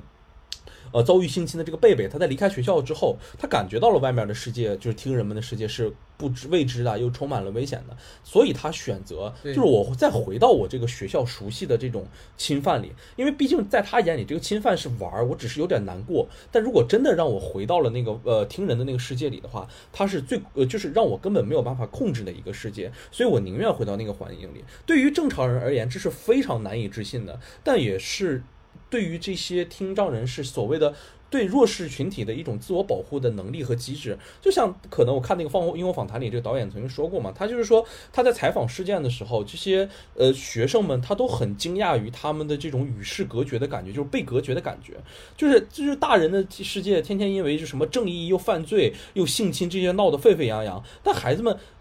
在。依旧是非常喜欢这个学校，他们还是喜欢这些朋友，还是想跟他们一起玩。就是如果能把这部分作为这两个，包括贝贝和张成在前半部分的这个已经呈现很好的部分，再更完整的展现出来，我反而觉得会非常非常的好，反而会有了那种相比熔炉而言更具有深刻性，更具有这种无声才到底是导致这种恐怖的本身，还是我们需要探究的这个问题。他把我们从呃这些犯罪者和呃和施害。受害者的这个身份跳脱出来，我们单纯的从听障人士和正常社会的这个关系去下手的话，其实反而是非常沉重的一件事情。我觉得这个维度而言，其实本身已经带给了我们，已经撕开了一个非常好的一个角度和一个视野，让我们去看到这里面的事情。我也期待，就是如果导演接下来还可以决定再拍这样的片子的时候，把这一部分作为一个就是。呃，可能我们不把眼光拉得太长，我们只是把我们撕开的这一小角去进行一个维度上的扩宽的话，我都会觉得这会是一个非常不错的方向，甚至电影，甚至如果再融入自己过多呃更强大的作者性而言，可能。是一个不不逊于就是推拿，就到娄烨当时拍那个片子。其实刚刚我我为什么会说可能会面临一些技术原因？因为我想替导演着补一下，嗯，结果没想到被台湾同学，人家没有审查，你聊这干嘛？对，我我没什么可着补的哈。对，应该是不应该的。对对，我觉得当然了哈，可能对于所谓的这个无声的片子吧，它一定会是一个突破，而且它其实真的是我们今天讨讨论了很多，它有很多的面向，其实非常的好的。就像它如果聚焦于这些孩子的真实的。生活的经历，其实，在过去我们真的很少去真的关注这些孩子，他们到底遭遇了什么。嗯，没错。所以我觉得这个角度上来讲的话，他如果能够在未来再做同类型的这个深入，是非常好的，能够去探索的一个方向。因为我为什么就是现在我发现，就是国内的大家很多都是开始被拍被迫害妄想症了哈，就是可能也是被迫害时间太长了。就是其实中国前两年也有，就是嘉年华嘛，对吧？嘉年华其实也涉及到了，就是中国电影几乎从未出现过的官员对于幼女的性侵事件。然后包括刚才老徐提到《春潮》那部电影的开场，就那个建波，他其实去学校采访的时候，也有一个，其实他就是在说那个学校老师去性侵学生的事儿。但是你能够发现，就是这一类对于社会敏感事件的这种大胆的揭露讨论，都是浅尝辄止的，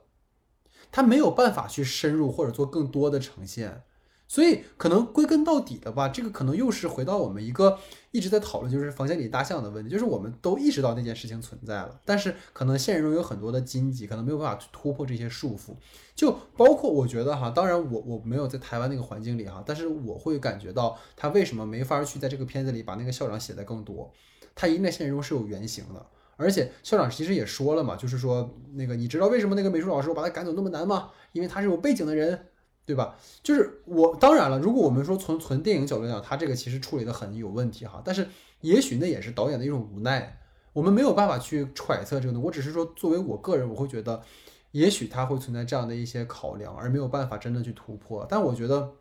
无论如何，讨论这件事情本身就已经是很有价值的了。就是他肯定有他的问题，就我们今天讨论了很多。但是当你去试图去讨论的时候，可能你没有办法像韩国电影，因为其实我们虽然说现在韩国电影好像做的非常的这个极致哈，然后就在东亚文化圈里很值得学习，但是他们也经过了很多很多年的这些 所谓的争斗，尤其是以这个李沧东导演啊、张东健他们啊，就是就是很努力的去做剃头啊什么的，就就坐在国会面前面就在那，就是说我要电影自由或者审查自由。所以其实也是一个过程，所以我可能对于我们而言，如果能在未来有更多的这一类的对于弱势群体的关照的作品出现的话，它一定。会是更好的。当然，你说我们模模仿这件事，其实就类型角度来说，我们是应该去借鉴韩国电影这种对于类型的一个可能发展的。它最起码它始终能够把主题贯穿、试点贯穿，然后让我们不会觉得有什么大的逻辑问题。而我们现在可能在讲述故事这件事情本身上，还会有一些选择上的过于贪呐，或者是没有办法去集中在某一件事情的讲述上啊。所以这可能也是值得我们去学习的地方哈。其实所以我们华语电影对于这种真实改编的这些。东西的话，其实我们还有一段路要走，就是呃，相较说讲出我们自己的东西，呃，我们自己说这件事情方法，对啊，其实包括导演作者性也好，就是每个人呃每个导演，然后他对于这件事情创作的话，其实改编都还是有自己想法，对，所以应该应该说我们还没成一个体系，对，这么这么说应应该会更好。我们还没成到像像韩国这样的一个体系，对，哎呀，那蛮蛮也是也是一个讨论，对啊，也从两位当中对得到很多。对对，所以希望它可以变得更好吧。那我们下面进入到延伸讨论环节啊。那今天我们聊的特别多哈，也聊的比较深入了关于这个片子。那其实，在最后呢，希望跟二位去可能讨论一下，就是说有没有你们看过的对于可能霸凌题材啊，或者这种性侵呢比较敏感的题材的一些电影的推荐？有没有一些让你们觉得还蛮深刻的，或者值得我们去学习的一些作品啊？听听二位的看法。嗯，首先呢，我推荐一个《Spotlight》，就是二零一五年，呃，它它那个内地翻译叫聚焦，台湾翻译叫惊爆焦点。对，聚聚焦这啊部作品对对。那我们相较无声当中呃，媒体的力量几乎没办法，哎，那个第四权媒体力量、外界力量没办法进到进到这个在这个体系，就是我们无声当中的那个困境的体系里面当中去去揭发他们。哎，那我觉得这部片做得很好，就是把把这个整个过程当中，以媒体人如何用自己的角度、用自己的方式，哦，去对抗这些权利，然后去揭发这些，把那时候说教会，就是这部片在说教会的这些这个性骚扰的事件。对，那我觉得这部片就聚焦在媒体上面，对，因为我自己本身也喜欢余二，余二的距离，对，那对于媒体人责任呢，呃，相就是在对抗这些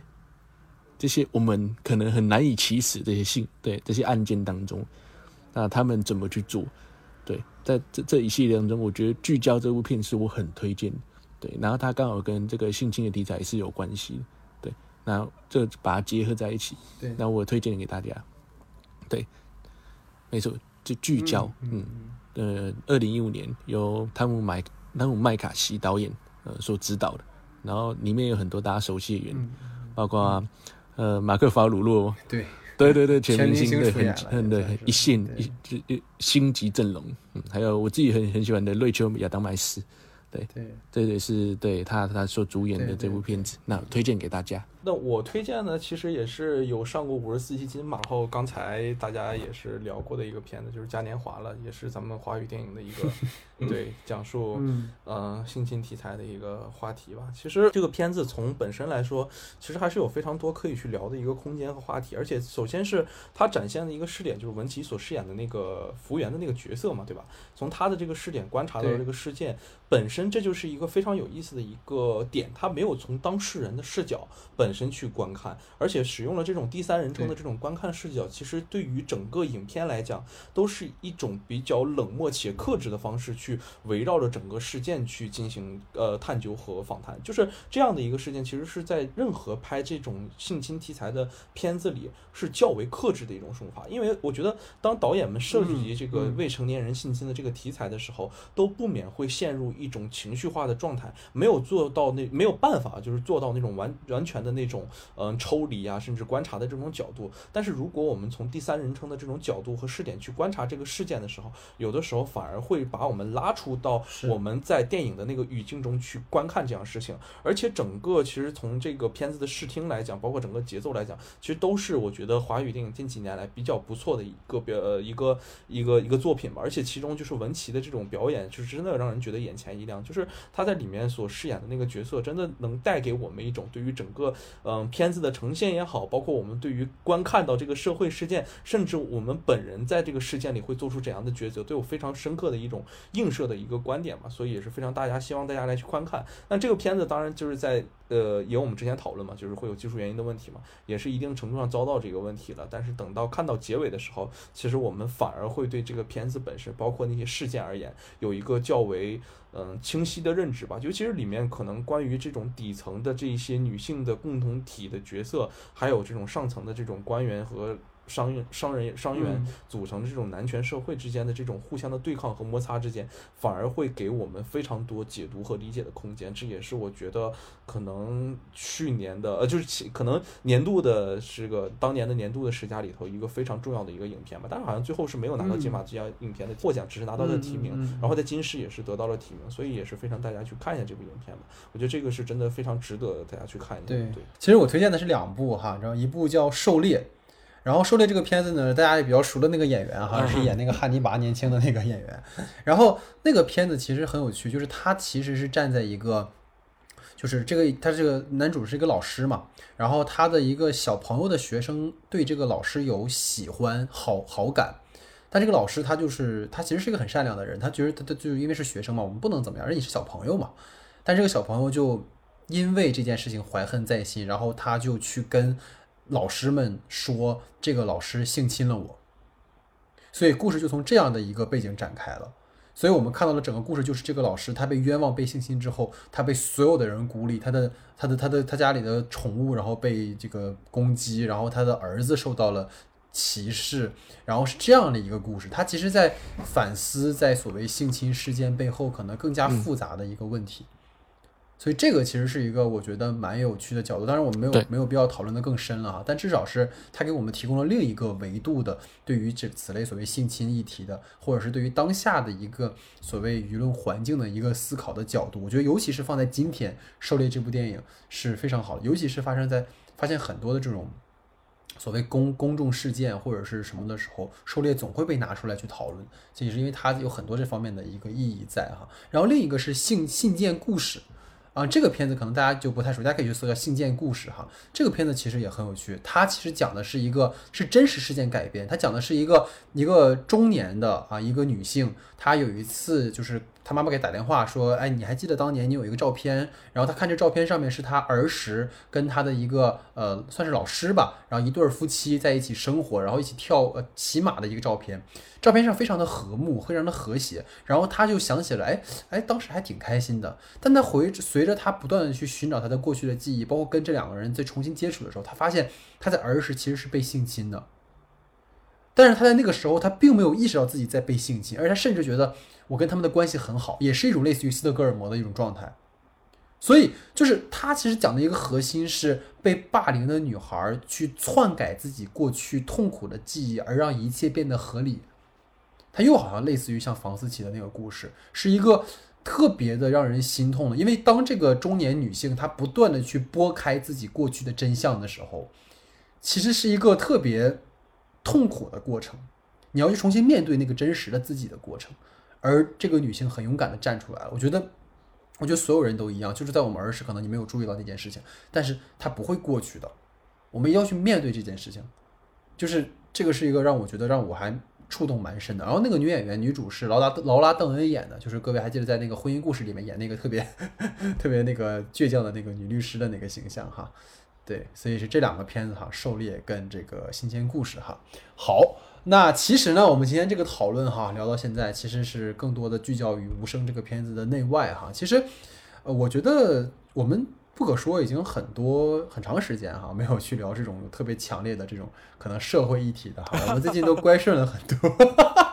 就是最近就没有在这个危险边缘徘徊了哈。但是这个片子好像对又拉回了我们到一些比较敏感的话题讨论哈，就是包括大家昨天其实都准备到很晚。就是我觉得其实这两年我们在社会上有很多类似的这种性侵事件的发生。很多事情就像我说这个电影中水的意象一样，水流之后好像一切都过去了，但是其实一切都没有过去。从北电侯亮平事件开始，然后到去年炒得沸沸扬扬的那个贤子，他被某知名人士上诉公堂的这件事情，其实很多现在的社会运动和思潮，他们推动了一定程度的可能此类事件被揭露，但是碍于我为什么会跟 Teddy 我去臆想说会有可能更大的势力，因为在我们。的话语环境里就是有这样的情况发生，就是当占据更大的话语权和有更高的利益集团存在的时候，它就会阻挠很多真相被揭露出来的可能性。而这其实是需要我们无论通过影像的方式，还是通过我们说做播客或者任何的方式去讨论和呼吁的一件事情。无声这部电影有很多很多的问题，但是我们也要肯定它表达的珍贵之处，就是即使在艺术上我们有很多值得去啊讨论的空间，但是它发生这件事情本身，刚才我们说到就是有价值的事情，因为人们总是倾向于去忘记那些不好的事情，或者说将很多可能无力改变的事情去合理化。但是当我们不断的自我逃避的时候，只会让我们所处的环境进一步的恶化。所以套回到我们节目的标题“不可说”，对吗？在无声当中存在着太多的不敢说、不能说。就如果一切争斗的结果都是沉默，都像是《同学麦纳斯》里面那个由于已经被打击了无数次，而只能在墙上写字去宣宣张自己的这种冤屈的人的话，那我们可以永远无法真正让真相和公义去重见天日。又要说到我们不可说的标语，就是不可说，它不意味着不说，对吗？萨特在他存在主义哲学里面，他提到了一个，就是人是人唯一的自由，就是你无法选择不自由。我们有选择缄默的权利，也有去努力争取话语权，去争取更多所谓平等和公义的自由。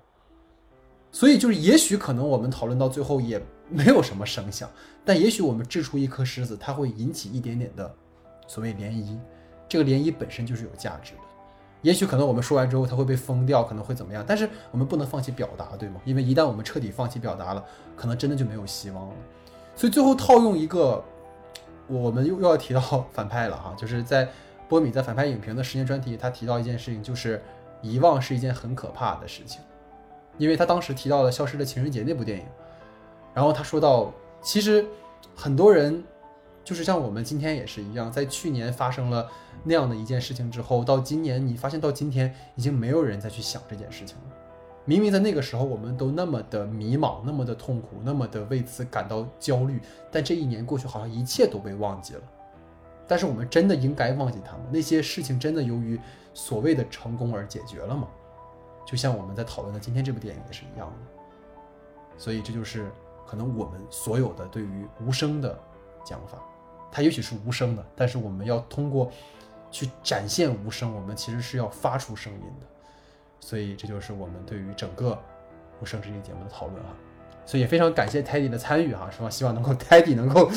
更多的参与到我们的节目，最后搞有点沉重了哈。但其实也是希望这个电影去讨论吧。然后也非常感谢啊，Teddy 对，谢谢二位参与哈，所以这个是我们的第六十二期不可说啊，感谢大家的收听，感谢大家的时间，我们下期节目见。